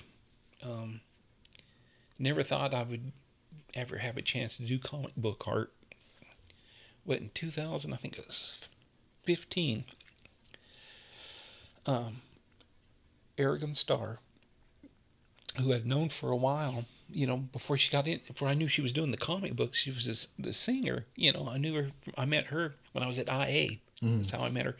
Uh, it was my introduction to computers. I never had a computer, never touched a computer, anything. In my earlier college career at Bacone, stuff, we didn't have computers. You know, if we did a report, we either hand wrote it or typed it on the typewriter. I get to Bacone, there's computers. You know, I was like, well, I've never seen a computer before. Um, so um, I was introduced to the internet. Yeah, I worked in the library there at IA. that was my first job. Is was working at the library there, and so I had to learn how to use a computer. And so um, the librarian there um, introduced me to the internet, and she said, "Oh, I forgot what it was, Yahoo Chat." Mm. She was on Yahoo. That was the big thing back then. That was yeah. the best search engine. I don't think there was no Google at that time, you know. So I get on there and I, I think I entered uh, I, I searched uh, Creek Indians. That's what the first thing I thought. Oh, this is cool. And uh, Arigon Starr's name popped up. You know, she was, you know, Muscogee and uh, uh, had all this info about her. So also I clicked on their link, you know, and had a, a contact thing. So I contacted her. Said, hey, you know, I'm Creek too, you know. and so it started this conversation, emails back and forth, and we developed a friendship. And then we met in person, you know, and, and the friendship grew from there. And so then years later, she was every time she came to Tulsa, you know, perform or do something, I always went to see her, you know. And I saw she was over at uh, one of the Tulsa libraries, and they had a little workshop going on on natives and comic books. And I thought, oh, that's so cool because I just recently bought at Hobby Lobby a um, comic book art uh, paper. And I just bought it for myself. I thought, oh, that'd be kind of cool to mess around with, you know. And um, and so I was working on this little World War One, you know, comic, you know, for my own personal, like I used to do years ago with my art, just for my own personal, mm. you know. And so uh, I went to that, you know, and Roy Boney was there. Uh, Lee Francis was there. Michael Sheyahshe was there. Uh, and I brought my little comic book, worth, you know, things. And so I showed it to Lee Francis when they were there, you know he loved it. He loved my style of work. So he says, and he was talking to Eric on there, all looking at this. Oh, we got to get you involved somehow with uh, with the, it was the uh, the the group of comic book artists. He was trying to get a you know comic native comic book more you know mm-hmm. artist group together and everything and um he said we we got to get you involved with this somehow and so I thought, oh, yeah, I'd love that. And like about a year later, Arigon contacts me because, hey, we were talking about this comic book we've been wanting to do uh, about the code talkers. And, uh, and I was saying, oh, I'd love to do the World War One code talkers, you know, because I always thought code talkers were cool, but you know, it's one of those kind of things where uh, the dominant society picks one part of our culture, and that's what they talk about. So you always heard about everybody knows about the Navajo code talkers. Mm-hmm. You know, non-natives. If they know anything about code talkers, it's always Navajo. That's all they knew. So that's basically all I knew. But then I found out, you know, World War One there was code talkers with the Choctaw, and I was always interested in World War One. I. I had a grandfather, well, two grandfathers that were in the First World War, and I used to listen to uh, my grandpa's stories about the World War One, and I thought it was more interesting than my dad's stories of World War Two. You know, so um, I was always interested in World War One, so I wanted to do the Choctaw one, but it was already taken. You know, so I thought, well, doggone it. I thought it'd be so cool if the Muscogee had code talkers like the like the Navajo and the Choctaw. Well, come to find out, they did and you know it's one of those like things with the code talkers and um, when they did the con- congressional medals for them back, I think it was 2008. It was all of a sudden people found out that there were more natives that were code talkers, and these men never talked about it. They were told not to talk about it, and they didn't. And so um, I found out there were Muscogee code talkers. And so Arigon you know, when she approached me, she says, I'd like you to do the Muscogee story of the Muscogee Code Talkers for this comic book. I said, Oh, that's fantastic. That's great. We've got code talkers. You know, that is cool. So, um, there's no information on them at all. There was none. As a matter of fact, when the, uh, I think when the Department of Defense or the, started to compile information on the code talkers, they didn't have anything other than their names, so I think they actually had to go to the Muscogee Nations Veterans Association to find out who these men were and what they did. And I guess that's where we found out their names and uh, where they were at and what uh, you know part of the the military they're with. They were with the army, but they weren't sure. There were two of them that they came up with. Um, weren't sure exactly what they did, but they said one of them was obviously in the field and the other one was at the fire station, and they talked back and forth. Mm. Um, so there wasn't much info to go on from. So what I had to do was kind of like since it was Tales of the Mighty Code Talkers, they were fictional stories based on real people.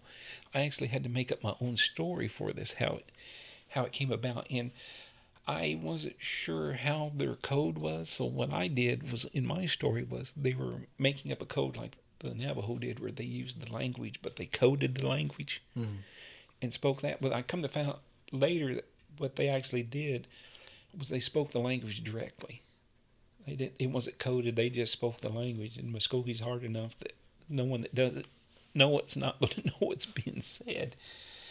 And so uh, I did that story, and I thought that's great. You know, and it got published, and it won an award. That that book, uh, Tales of the Mighty Code Talker, won a uh, 2016 or 18 Whoa. Came out in 16, won 2018 American Library, American Indian Library Association uh, award for best middle school book. And you know there was nine other artists that were in there. Roy Boney was one of them. Uh, Arigon Starr, uh, Michael Sheyahshe was in it. Um, but it it was my first uh, comic book art, and that led to me a few years later. This recently coming out uh, that uh, Chilocco Indian School graphic novel. Oh yeah. Yeah, because I was, um, they sought me out because they knew I'd done that, and so um, that's how I got that. So that was how I got into the comic book art, and it's something I never thought I'd actually do. Um, it was just something I enjoyed on my own, you know, and it played out that way. But it was wonderful because it was another one of those kind of things where I got to tell uh, native stories, Mm-hmm. you know, and I know a lot of non-natives read it, but I know a lot of natives were reading it, and you know, I didn't have those kind of comic books growing up, so it was important to me. You know, I thought this is great. You know, younger kids are going to see, you know, this that I didn't have that. You know, and maybe that'll give them some of the support and build some of that confidence that because I, like I said, you know, I was basing uh, the way I was treated because they didn't have good uh, grasp of who Native people were. The people I was around, you know, like I said, we were watching these buffoons play Indians on F Troop, and if you ever seen that old '60s show, um, eh, we were idiots, and we weren't even real Indians. We were, you know, people portraying Indians, but we were portrayed as less than Yeah. not very smart and just you know and so it, it, it, like i said it, it seems like a kind of a uh, responsibility when i do this work that i do now that it's it's decent it's good and it's got a purpose Yeah, confidence is key. That's it takes a while though to Yeah. like know you have it and then even trying to understand like exactly what it is. Like I mean, you hear it and everything, but it's like exactly how how do you use it, I guess, right? yeah And I mean, it's like, you know, I, same thing, same, I mean, but it's like everybody goes through their own ways of getting through everything, you know, like I wanted to play football, but I kept getting hurt. Like I wanted, I wanted to do something with like sports. So I got an MMA. I kept getting hurt. And then, you know, and then it just kind of led, it led me to what I'm doing now. You know, like I never thought I'd be talking to people because we go back to school and everything. I, I still thought about like I'm not smart enough to talk to anybody. You know, like I haven't done anything. I'm not I haven't I'm not interesting enough for other people to come want to talk to me or anything. But and once again it's just like beating yourself down enough because that's basically like what you've been through. Like and so but you got to get over that. I mean, I, I had to get over that, and I just had to stop being afraid of being vulnerable and just do it. yeah And I mean, I talked to some students the first of this month. You know, shout out to Erin Parker. Um, she invited me to come talk to some students, some high school students, and to kind of show like there's really no path, like straight path. You know, like you kind of just have to find yourself and then understand like there's other ways, there's other things like you just have to find yourself and I tried, and the main thing is like, from what I said is like, you know, you, you can't be afraid of who you are. Like you have to be yourself. Don't try to be anybody else. Be yourself, and find something you want to do. You know, because any everybody's going to tell you this or that's right. You know, you got to do this, you got to do that, but uh, basically, it's like, what do you want to do? You know, if you do you like art, you know, go go in it. You know, bet on yourself. You know, uh, you want to go to school? That's awesome. You know, get your masters. You know, go go as high as you can with that stuff. Whatever it is, you know, like just do it and give it like 110%, you know, and be confident with what you're doing. Like don't worry about what anybody else is saying. Just do it. And so, you know, that that's that's always like my biggest thing, you know, is overcoming like the being afraid of like what people are going to think or say or like hate, you know, and there's going to be people that love what you do, but you know, it's just like not being around like this negative space and especially for yourself, like you cannot treat yourself that way. You can't like I used to beat myself down all the time like I'm not good enough, I'm not smart enough, I'm not I'm not anything. Like I'm never going to accomplish anything. And I used to say this stuff out loud, you know, and I used to think it really hard. And where where does that get you? It yeah. gets you deeper and deeper into that hole of that negativeness. And so now it's like you can't do that, man, because everything you think of, everything you envision, everything you say is very powerful. And so you have to believe in yourself and you have to know like everything will be okay. And you have to know that your path is your path, man. Like it's going to lead you to some crazy places and you're going to learn a lot, you know, and that's basically like you're learning how to be the person you're going to become and you're learning all these lessons, you're failing, you're it's it's tough. Like it's it's a really tough time when you're going but i mean it's all experience and it helps you it helps build you know the character you are the person you are and and it's up to you man like if you want to learn if if you really truly like take these things and you analyze them and you you look at what it is like like what am i what's what's what what's what am i learning here? Like why did i why am i failing so bad? Or like why are things so tough right now? And it's just like because I, I still go through stuff too but it's like you know I, I don't i don't think of the worst you know? I'm just like okay well that happened but i have to move on yeah i have to keep moving forward i can't just like let me let me give it five minutes be sad or mad or whatever but man i gotta I got to keep going, man. I can't stop because nothing stops for me. Like the world's not gonna. Oh, Russ is sad.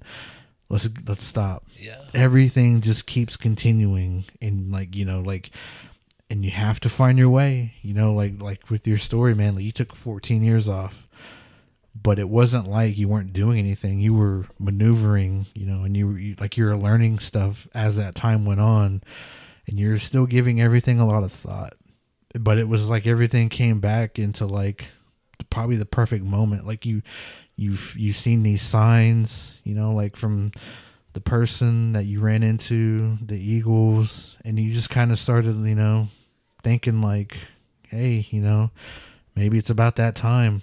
Yeah. And then I mean, you you started doing it again, and didn't you, you didn't expect anything from it.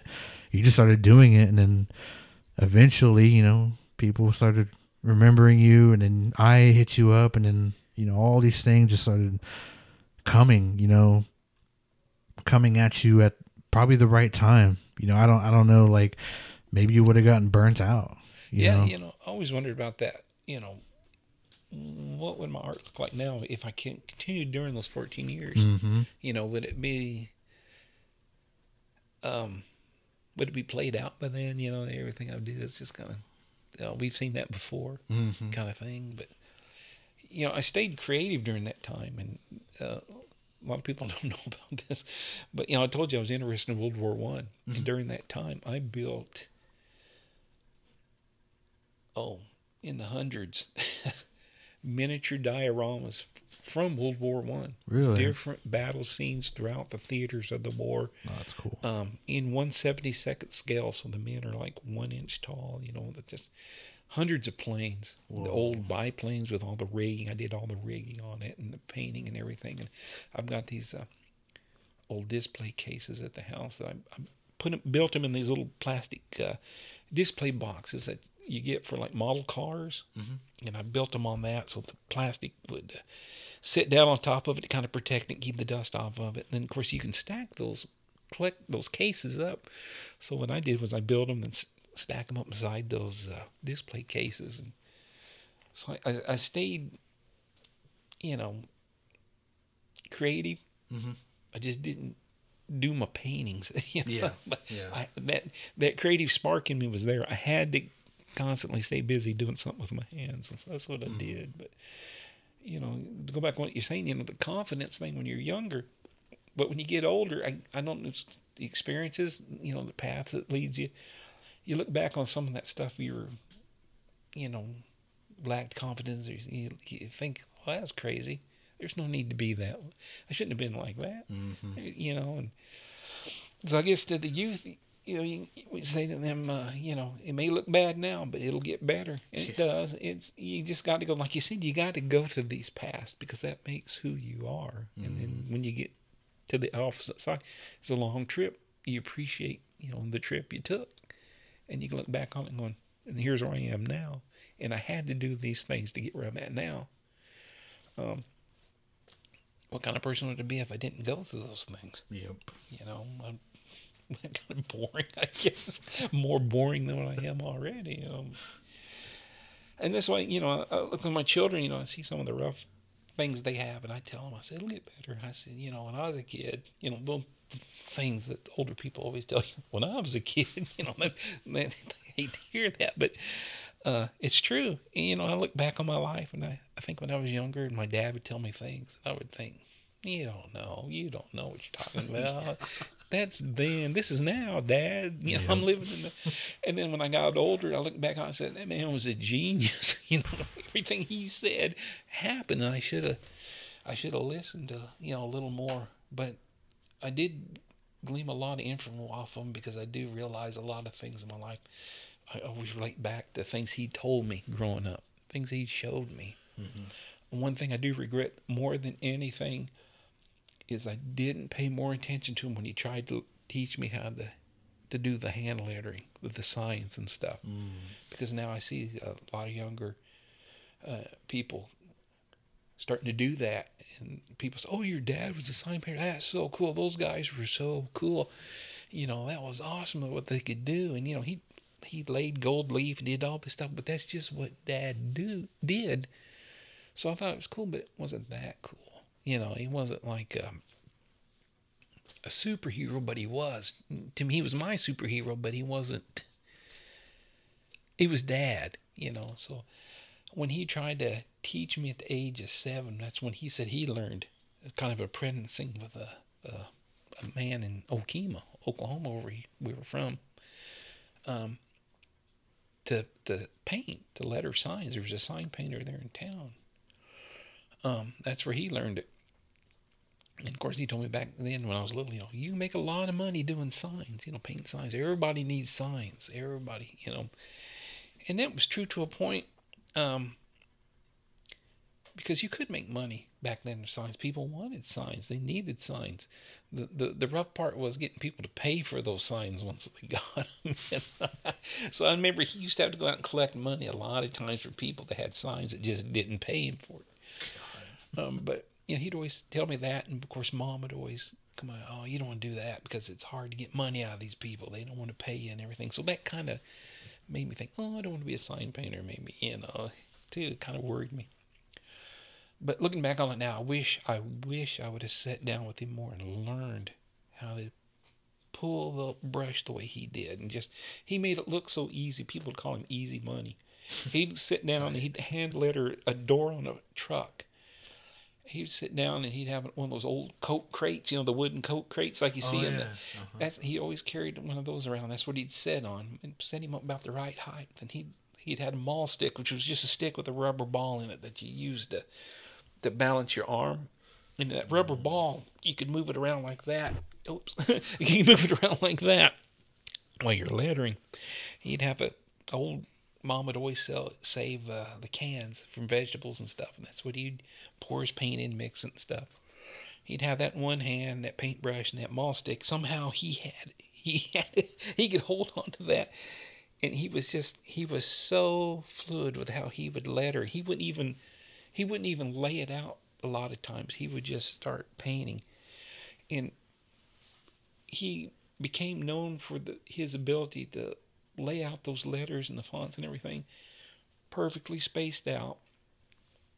You know, and when you looked at it, it it was it was almost like it was printed, like you know how they print things out hmm. now. Yeah. He was that good. He was a craftsman, and uh, he was well known amongst sign painters. Uh, actually, other sign companies would want him to come and letter for him for them because they didn't have sign painters of that quality. And so uh, that's why he was able to get these jobs and move around a lot like that because he had a uh, something that was needed back then. But you know, in, when he got older, he couldn't do it anymore. Um, and then, of course, about the time he retired in the early '80s is when they started getting these uh, plotters and stuff that would cut out vinyl lettering, and mm-hmm. so your hand lettered signs were pretty much going away. You know, so he was at the end of uh, end of an era, kind of like I was when I wanted to be an animator. When cel animation was slowly getting phased out, computers were you know mm. computer animation was you know the next big thing. But yeah, I just uh, that's one of those things. You know, I wish I'd listened to, paid more attention, picked up that inform, information now because uh, he he was just phenomenal. I wish I, I could go back and and and just film him mm. what he did and just talk to him and sit him down like we're doing now and just talk to him about what he was doing with that art and his stories and uh, because you know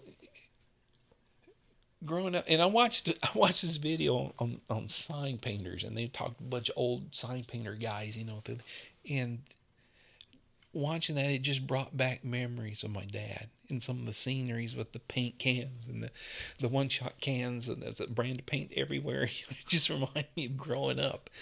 And uh, some of the way these guys were and stuff, it reminded me of dad and some of these sign painters that would show up out of nowhere. Like uh, they were traveling from town to town looking for work and they found out about dad. So they'd show up at the house and, you know, want to know if they had, if he had any work for them. So he he would take them out and he would help him do these billboards because you know me and mom would help him a lot.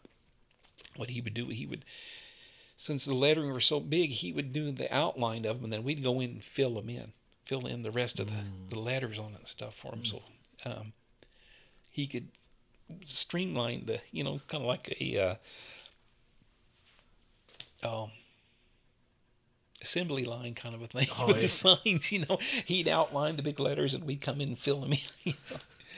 And but uh, some of those characters come in those sign painters. They were just it was almost like it reminds me of rock musicians. You know, some of the musicians and stuff.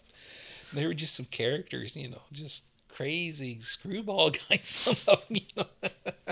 and and mom mom said it's because from all the paint fumes is why. Like all the fumes. all the fumes. Which was reminds me of Dad. He, he was one of those kind of guys, old school guy.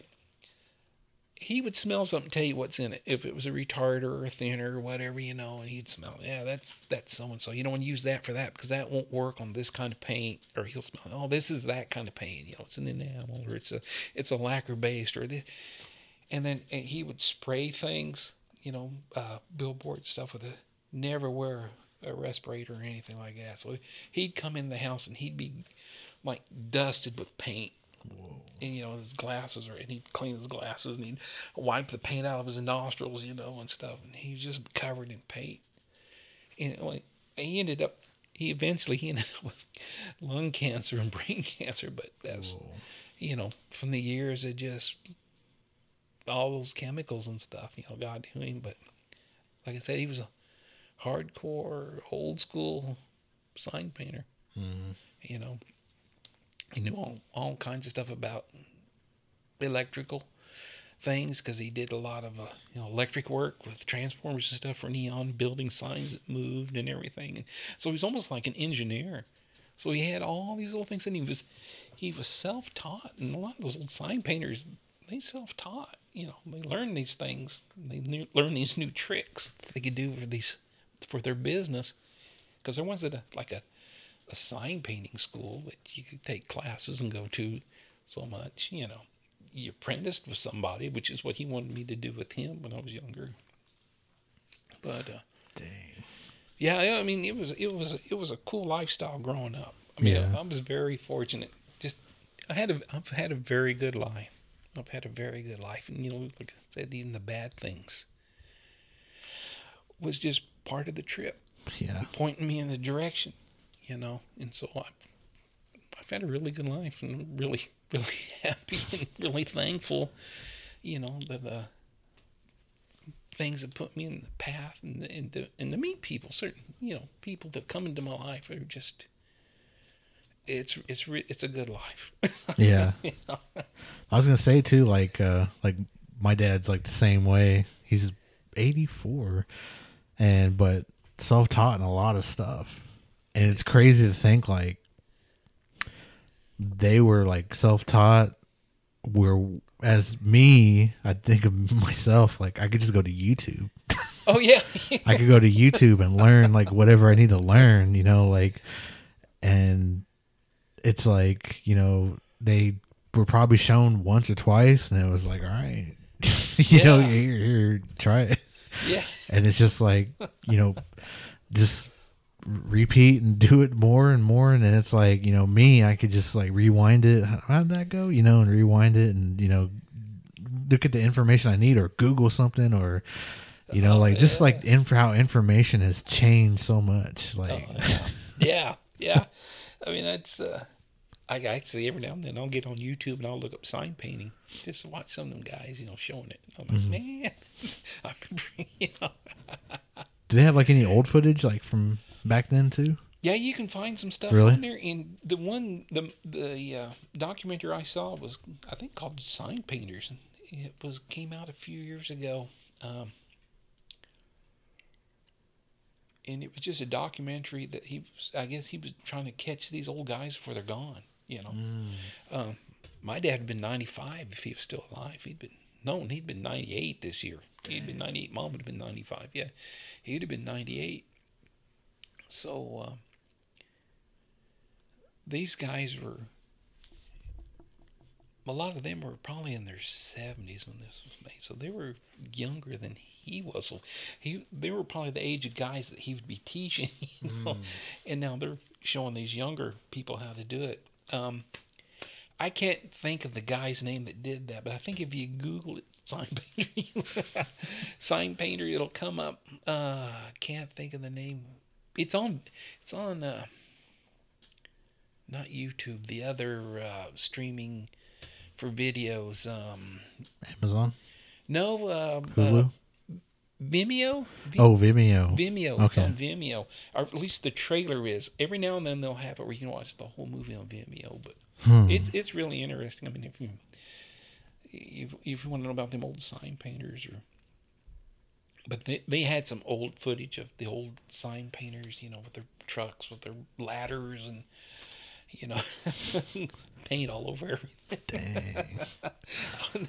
I always thought that was cool. Dad, Dad come in with paint all over his clothes, you know, and these, you know, spots of paint, and out in the garage there was colors, you know, everywhere, just like because he's like in my studio, you know, you're getting paint everywhere, but you don't care because you're working, Mhm. and so. Uh, yeah, I mean, I, I I see that kind of thing. It just brings back a lot of memories, you know.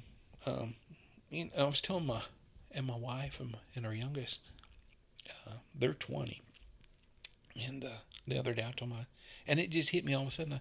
I, I miss my parents. All of a sudden, I just I missed them because I hadn't seen them in a long time, and I really missed them. And and I try to tell my youngest, and I, I, not to make them feel bad, but I am getting older, and I won't be around much longer. So I tell them, I say, when I tell you these things, you probably need to listen because I'm. Old dad ain't gonna be around forever. and uh, you know, the older I get, you know, I've got grandchildren and everything now. And, you know, so I'm, I'm thinking back on that. I said, wow, I'm I'm, I'm at that point now, um, or I'm I'm the older guy now. You know, I'm not the young kid anymore. Um, and I think that's also you know with the confidence level. I'm at that part now where the confidence is there, and that's why I try to impress on the youngest. Don't, and I know they're doing me like I did my dad. Oh, Dad, you don't know. You know? and and a few years from now, you know, when he's my age, he was a "Guy was a genius." Yeah, right. when I tell him, I said, He you knew. know, yeah, I, I tell him, you know, don't sweat the small stuff because it'll get better. It just, it's just a, a mere inconvenience now. Learn what you need from it. And go on. Don't let it define you. Don't let it break you down. Don't let it drag you down. Um, just say whoops and learn from it. Go on. Mm-hmm. Um, yeah, I guess it just takes age and maturity and experiences to get you past that point. But you know, you, when you think things couldn't get any worse, you know, then you find out they weren't that bad when you look back on some of it. You know, um, it's it all it's all what you make it, and uh, especially you know when you get the support, that's real important. You know, support and. Uh, I, I didn't these things that happened to me as a kid I never I never talked to my parents about it things that I suffered in school and stuff because I didn't want them to dislike me too because these other people didn't so I kept it to myself I'm not telling mom and dad because they won't like me either they're the only people that seem to like me you know and I don't want to ruin lose them too because I'm such a horrible person and that wasn't the case you know it's just um and you know through the years going back into some of these people from the time period back then as adults now um some of them have changed. That attitude is not the same. Um that part of the country that part of the state there that you know it's walmart has brought in diversity. Mm-hmm. um there's a lot of different people there now that weren't there in that town before that stuff some of that mindset hasn't gone away because I've still run into people who I knew back then who still have that same, you know, attitude and stuff. But uh, it it has gotten better, and I um, as I tell my kids, I said uh, things do get better. You know, you just got to. they, they're kind of surprised at some of the things that happen now then I said, "Oh, that's it's not as bad as when I was younger." you know, they see things, but they're not used to it. And Dad, why do you let someone talk to you like I do that to you? And uh, and and I honestly, I don't even notice it sometimes. My wife will notice it, and I've had it happen so often that I, I don't respond to it. You know, I just, I mean, that's crazy. Um, some of the ways some people feel like they can talk to us, you know Yeah. You know, and it's, they're just fine with it, and you shouldn't have a problem with it. And when you do, they're like, "I don't know why you're upset." I know I'm, mm. I'm years ago I get pulled over by the police driving at night, just driving at night, and they'd always pull me over. They re- they recognized my car. They'd pull me over, and it was always usually it was the same cop over there in Springdale. First thing he'd say to me, and he'd always refer to me as Geronimo or Chief mm. That kind of stuff, you know. And I'm like, why do you talk to me like that? Yeah. First thing, you been drinking? No. yeah, and just uh, crazy stuff like that. You know, I was hoping my children wouldn't put up with what I had to when I got older, and, and it's a little better now.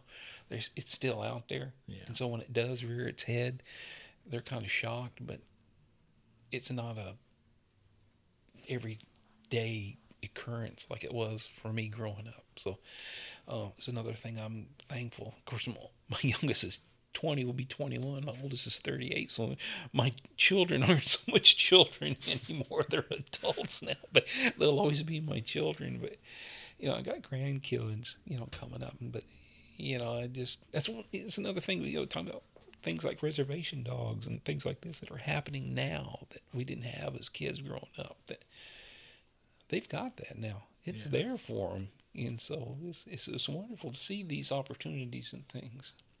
Um, and you know, it's wonderful to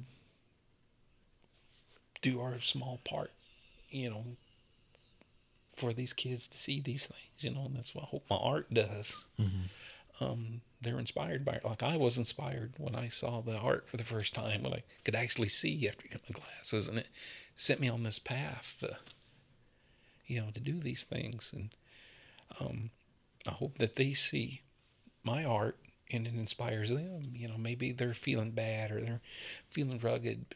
Uh, they'll see that and they'll say, "Yeah, I want to do that too," and they and they pick it up and they do it and they find their path. You know, mm-hmm. and it brings them happiness like it did me. You know, and that's just one way of another way of touch somebody with what I do. I had no idea that I did it, but it's, you know, or if it even happens, you know. but I, I, can't stop doing the art. It's just in me, and I, I put it out there, and I'm, I'm, always surprised and glad when people do enjoy it and appreciate it, and uh, it makes me feel really good. I've, I've done something good after feeling all the years of feeling like I was a, a horrible person that could do no good. Yeah. And uh, it's, it's a good feeling. I know straight off our subject that we started talking about originally with Bigfoot and everything, but I know you don't want to be up all night, but I'm one of them kind of guys when I start talking, I can't shut up, you know, and because uh, uh, I saw Bigfoot. I can tell you that's I saw Bigfoot back in Hominy, Oklahoma in '76 when I was with my dad. But uh, should I say that for another podcast or should I? yes, I want to hear that. It is a great story. And, yeah. Uh, I mean, it's just. I think that was one of the things that that has drawn me to, you know, Bigfoot, and then uh, doing it in my art every now and then. You know, um, it's another one of those connections as a spiritual thing. You know, he's, it's the feeling that I got mm-hmm. when I saw him. You know, whoa, it was it was like with those eagles and everything. This is the way they come to me. I guess it affects it affects native people maybe mm-hmm. from the way we're we're raised up and our beliefs and stuff compared to other people. Even like he's real, you know. He's not just like a story. Yeah. You know.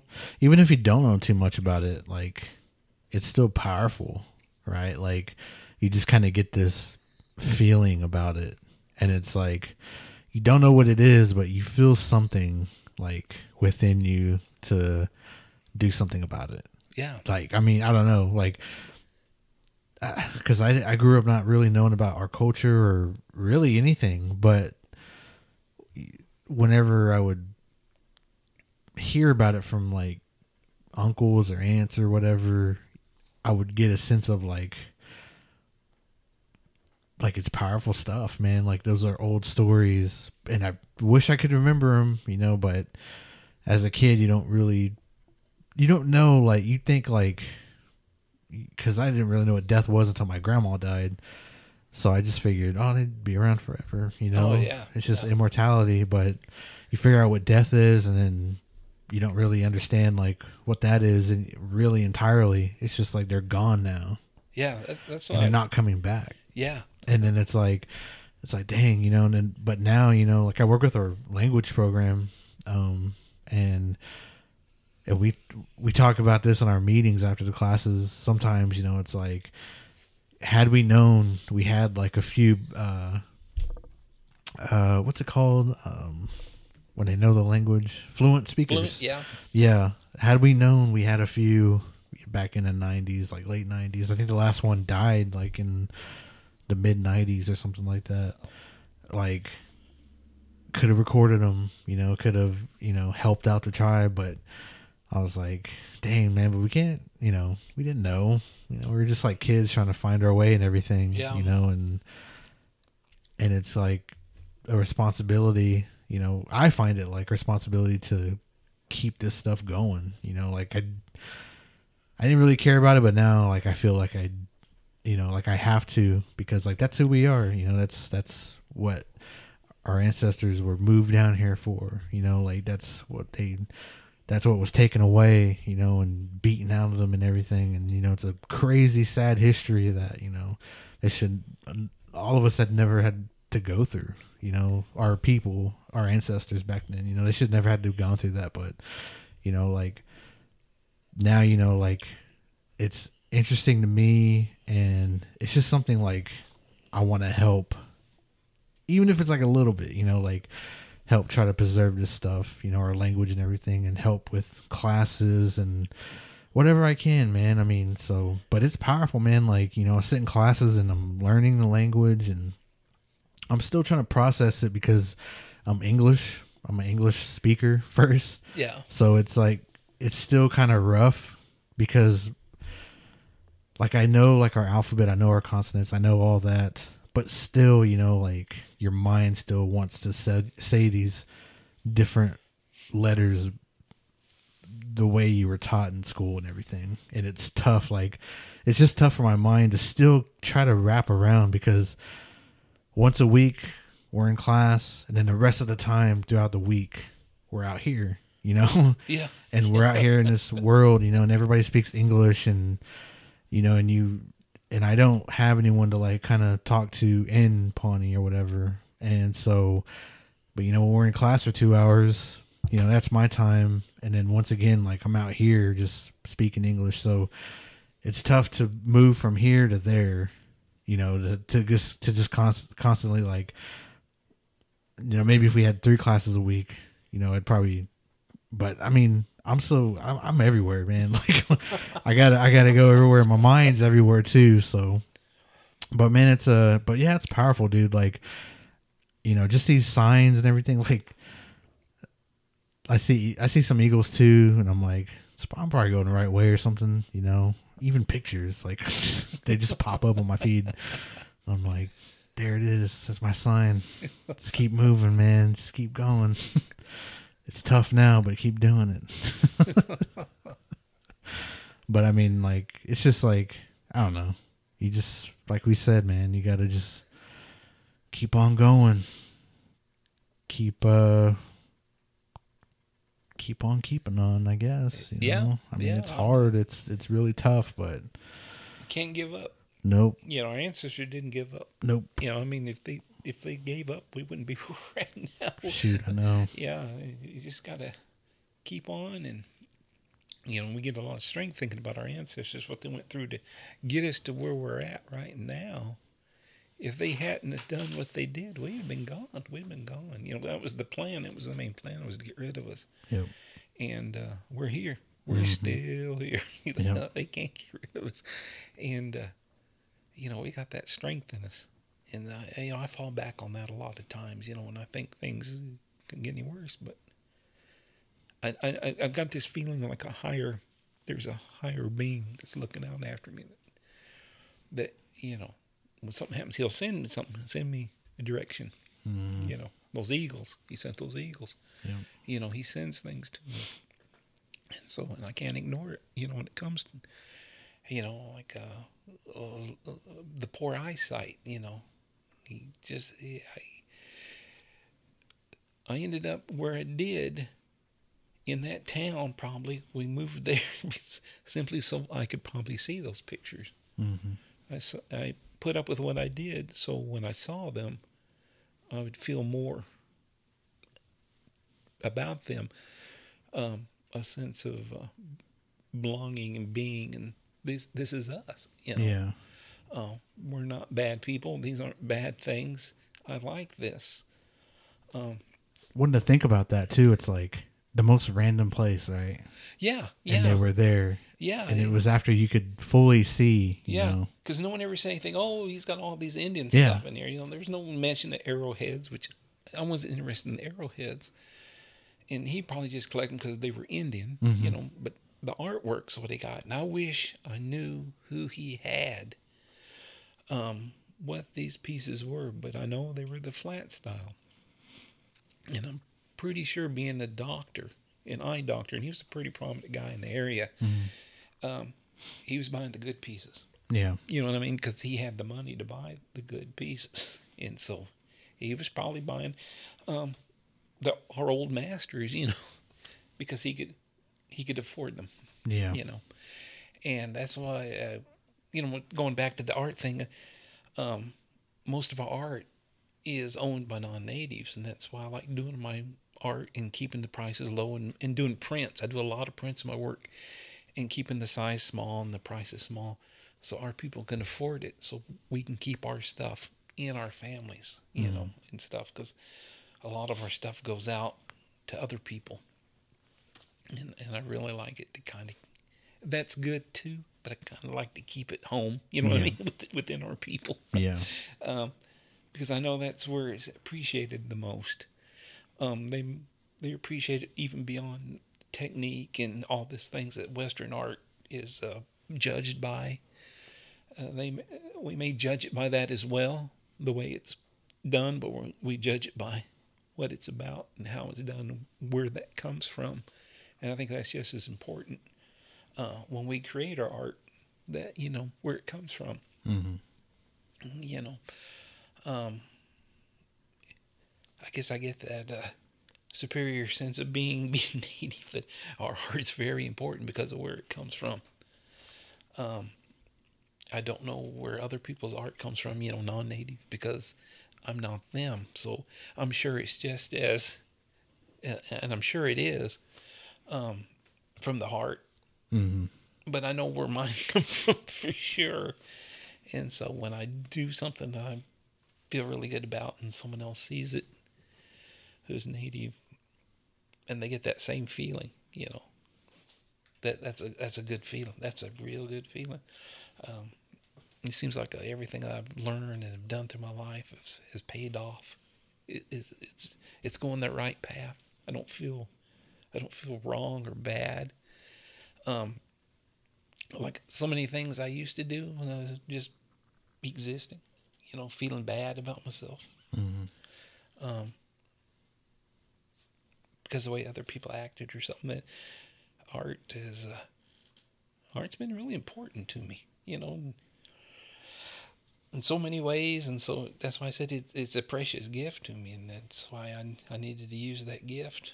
I didn't want to lose it. And I thought if I don't lose it, use it, the creator's going to think he's not appreciative of what this gift I gave him. So I'm just going to take it from him. He doesn't, he doesn't deserve it. And, uh, like I said, I, I don't think I'm the, the best artist out there or anything, but I'm, I'm really happy with what I do and I'm glad when people like it. That's what's important to me. Like I said, you know, I'm, I'm not interested in winning an awards. It's always nice when you do. It's another, um, um, thing that says, "Oh, you've done good work," but it's more important when people come up to me and say, "Really love this piece." You know, it speaks to me. It means a lot to me. Mm-hmm. That that's really, it's more personal that way. You know, Yeah. to me, that's it's going to go a lot further. You know, because I know, um, if this person acquires the original or print, that it's going to be carried on. It's going to go on. Um, they'll have it. Some family member will see it. They'll love that person, and there'll be something that maybe they'll see it. It'll remind them that person. They'll want it. You know, when they've passed on, it'll get passed on to them, and it'll just carry on. And then it also carries on our life ways. People can see, and it's just that how things keep continuously going on. You know, like I said, it'll be around a lot longer than I am. So that's why I want to do it good and proper now. So 100 years from now, people look at it, 200 years, and say, man, these these are these people. And, and we'll probably still be doing those same things. And they'll look at it and say, we're still doing these things today. These dances, these songs, you know, everything's it's the same as it was back when our ancestors did it. Mm-hmm. And of course, you know, they'll see that and they'll like that and they won't even think about me. They won't even know who I am or anything about me. They'll see that image though. And that's important. That's what I'm that's what I want. They may never even know who I was other than, you know, seeing that last name and saying Deacon? Is that is that Deacon? Diacon? I don't know how you say it, but I really Diacon. Deacon.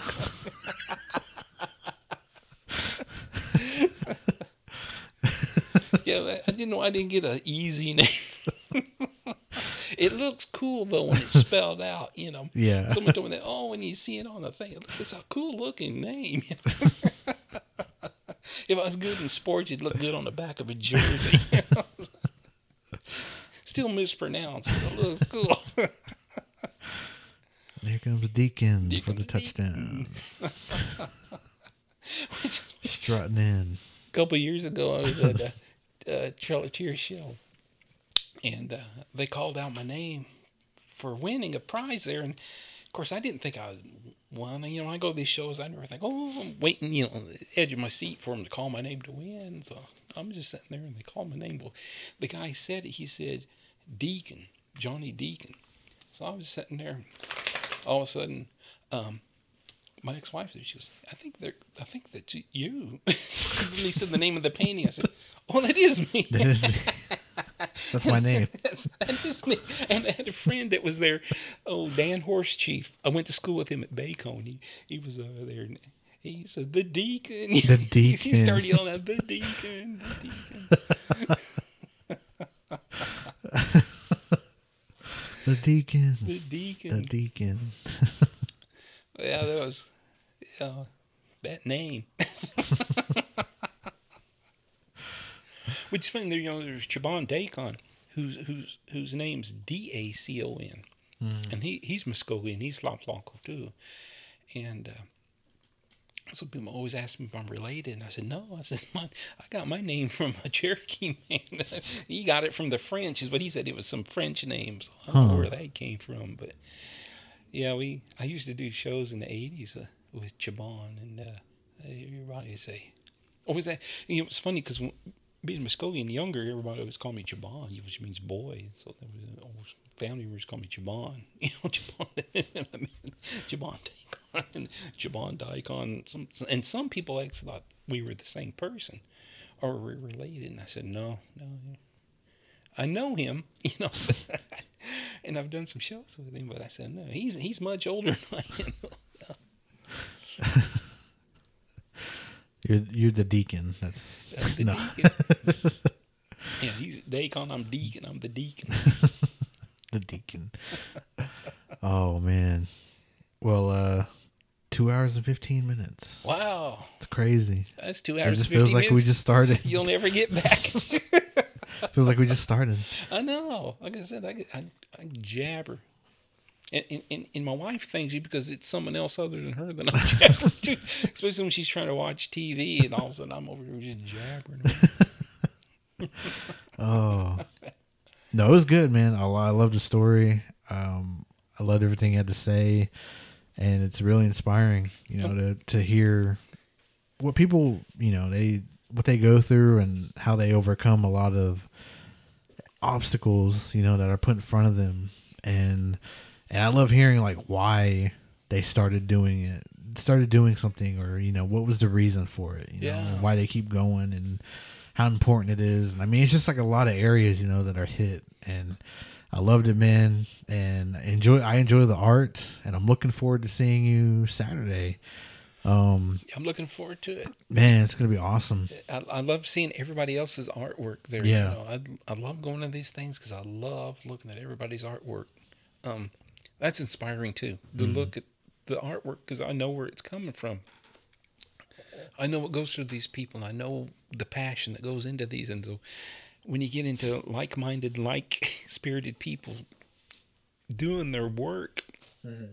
it's it's nice. It's nice. That's what I loved about art school. Is a group of people that have this same passion and Oh yeah, just the energy. It's just amazing, and it, I just love these things because you get to see in artists. You know, they, some of the guys I went to school with are friends. I've known them for years, so it's like a, getting together with them, your buddies. You know, everybody just seeing and, and and then you meet new people that have the same interests. It's it's just it's it's it's my place. It's Yeah. my place. These are my people. You know? Hang out with them. you for know? real. for real, yeah. And look at their stuff and just look at it and amaze it. So, yeah, any everybody come because it's free. It's free and open Yeah. to the public, and it's it's a great it's a great place. Go to the casino, win a lot of money, come up, buy a lot of For art. real, you know? hit that jackpot and come on up and Come spend your money. Support your artists, man. That's right. That's right. Hit hit two jackpots. We're not we're not putting a limit on jackpots. Go down Oh. there and hit as many as you can, Yeah, and then come and buy a jackpot. and buy from each artist. yeah, yeah, yeah. I'm, I'm looking forward to. And, and Russ, I want to thank you for this opportunity because I listen to your podcast and, and, I, and enjoy them all. And you know, like I said, it's like the comic book thing. I, never thought I'd be doing. This. You know? it's another another uh, milestone or honor or just. It's nice that someone wants to hear what I have to say. Normally, I'm told to be quiet because they're trying to watch TV. Oh no, it was awesome, man. And you're welcome back anytime. We'll, we'll have to come back on and uh, just talk, man. I enjoyed it. I enjoyed. Oh, yeah. I, I mean, enjoyed it. I got stories, Bigfoot stories, and just crazy Oh, yeah. life stories. Just you know, I'm old enough. I got stories now. I always worried about that when I was younger. I wouldn't have interesting stories like I'd listen to the older guys talk about stuff, you know, Mm-hmm. because they went to war and they did all this and that. And I thought, I got no stories. You know? now I got, I've got stories. I don't know if they're as interesting, but I've got stories. Yeah, I have to hear those in the daytime. yeah. But yeah, I'm definitely interested in those. Um, but let everybody know, you know, I guess like the booth you'll be at.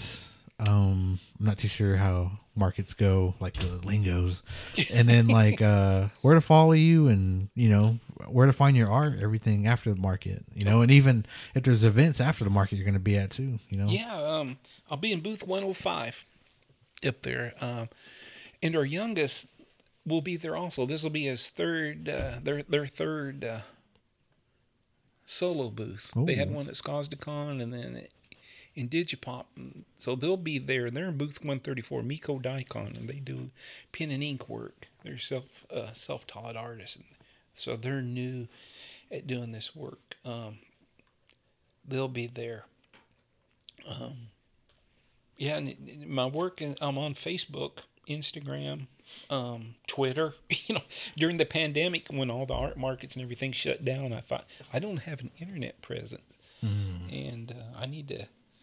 I need to get on there and make a, you know, because I didn't have a website or anything. So I got on, you know, all these things like Instagram. I even got a TikTok page. Nice. And most of it's Johnnie Diacon art. And the TikTok page, all it is is my watercolor paintings, um, just still photos go into the next as as as I progress doing the piece and the final pieces. I did a few of those just just to get an internet presence, and uh, yeah, so you, you just put Johnnie Diacon art. You can Google that and it'll pop up all the info on there. I guess I'm Indian famous now because I, I got I got like um, not a web page, but I got I guess I got an internet following. You know?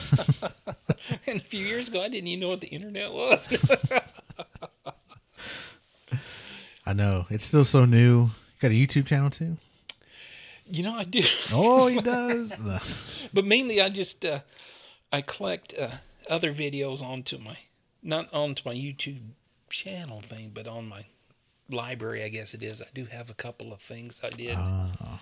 um, for OSU and well, the Cherokee Art Market's on one of them that's on there that I saved, but Okay. nothing I produced except for one during Standing Rock I made with our youngest, you know, where we're supporting Standing Rock. I posted that on there, but it's it's somewhere in YouTube, Somewhere in YouTube. somewhere in YouTube, Yeah. like the YouTube.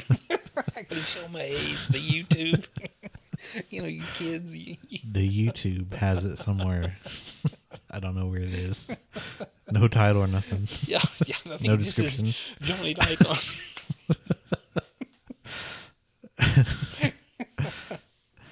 But yeah, everybody go follow him. Check him out. Saturday, uh, booth 105. It's a two day thing, right? Uh, Yeah, yeah. Saturday, Saturday, and Sunday. Sunday. Okay. Yeah, 10 to, 10 to 5 each day. I, I knew I knew it was. I just want to make sure. So And it's free. free, free art market. Go check out everybody there. 80 artists are going to be there. Johnnie will be there. Booth 105. Let him know you heard the podcast. He might have another lighting effect going on in his booth somewhere. We'll we'll see. I don't know. But uh, looking forward to being seeing you over there and hanging out and just uh, seeing everybody else, man. You know, like it's real inspiring to see everybody out there doing their thing. And um, but yeah, thank you for coming on. I really do appreciate your time, and let me know when you want to come on again. We'll just chit chat about the old Bigfoot. Yeah. Yeah, that'd be awesome. But hmm, yeah, Saturday, Sunday, April twenty second, April twenty third, Muscogee Art Market. Also after the art market, uh, there's a free comedy show. Jordan J.I., Brent Dio, Zebediah No Fire, and Keelan Bear Paul will be uh, doing some comedy hosted by me, yours truly. So come on out. Starts at 7 p.m. April 22nd. So go eat, play some games real quick, and come back up and just laugh. laugh. LOL. LOL for an hour. So uh, free show, no tickets, everything's taken care of, and I think that's it. So Saturday, Sunday, check out the art market. Oh, it's at River Spirit. River that was the other thing I was thinking of. I was like, there's something I'm missing. You guys got to know where it's at. It's at River Spirit Casino in Tulsa, Oklahoma, on the second floor, the yeah, conference yeah. center. Yeah, up in that ballroom area. Yeah, the, the second floor. The ballroom, second floor. That's right. So Yep, River Spirit Casino. Everybody, if you're around town, if you're coming down, that's where it is. Um, so everybody, check out Okie Podcast wherever you listen to podcasts. Check out Unsolved Mysteries of the Reservation wherever you listen to podcasts. Go follow me at Okie Podcast at russthemuss49 at Unsolved Reservation Mysteries, all on Instagram. Follow our TikTok at reservation underscore mysteries. Check out the website, okiepodcast.com for the latest episodes of both podcasts. And uh, check out Turtle Island Boys. Myself, Rama Jackson, have started that podcast. So check us out on that one. Uh, so I think that's all for now. Until next time, everybody.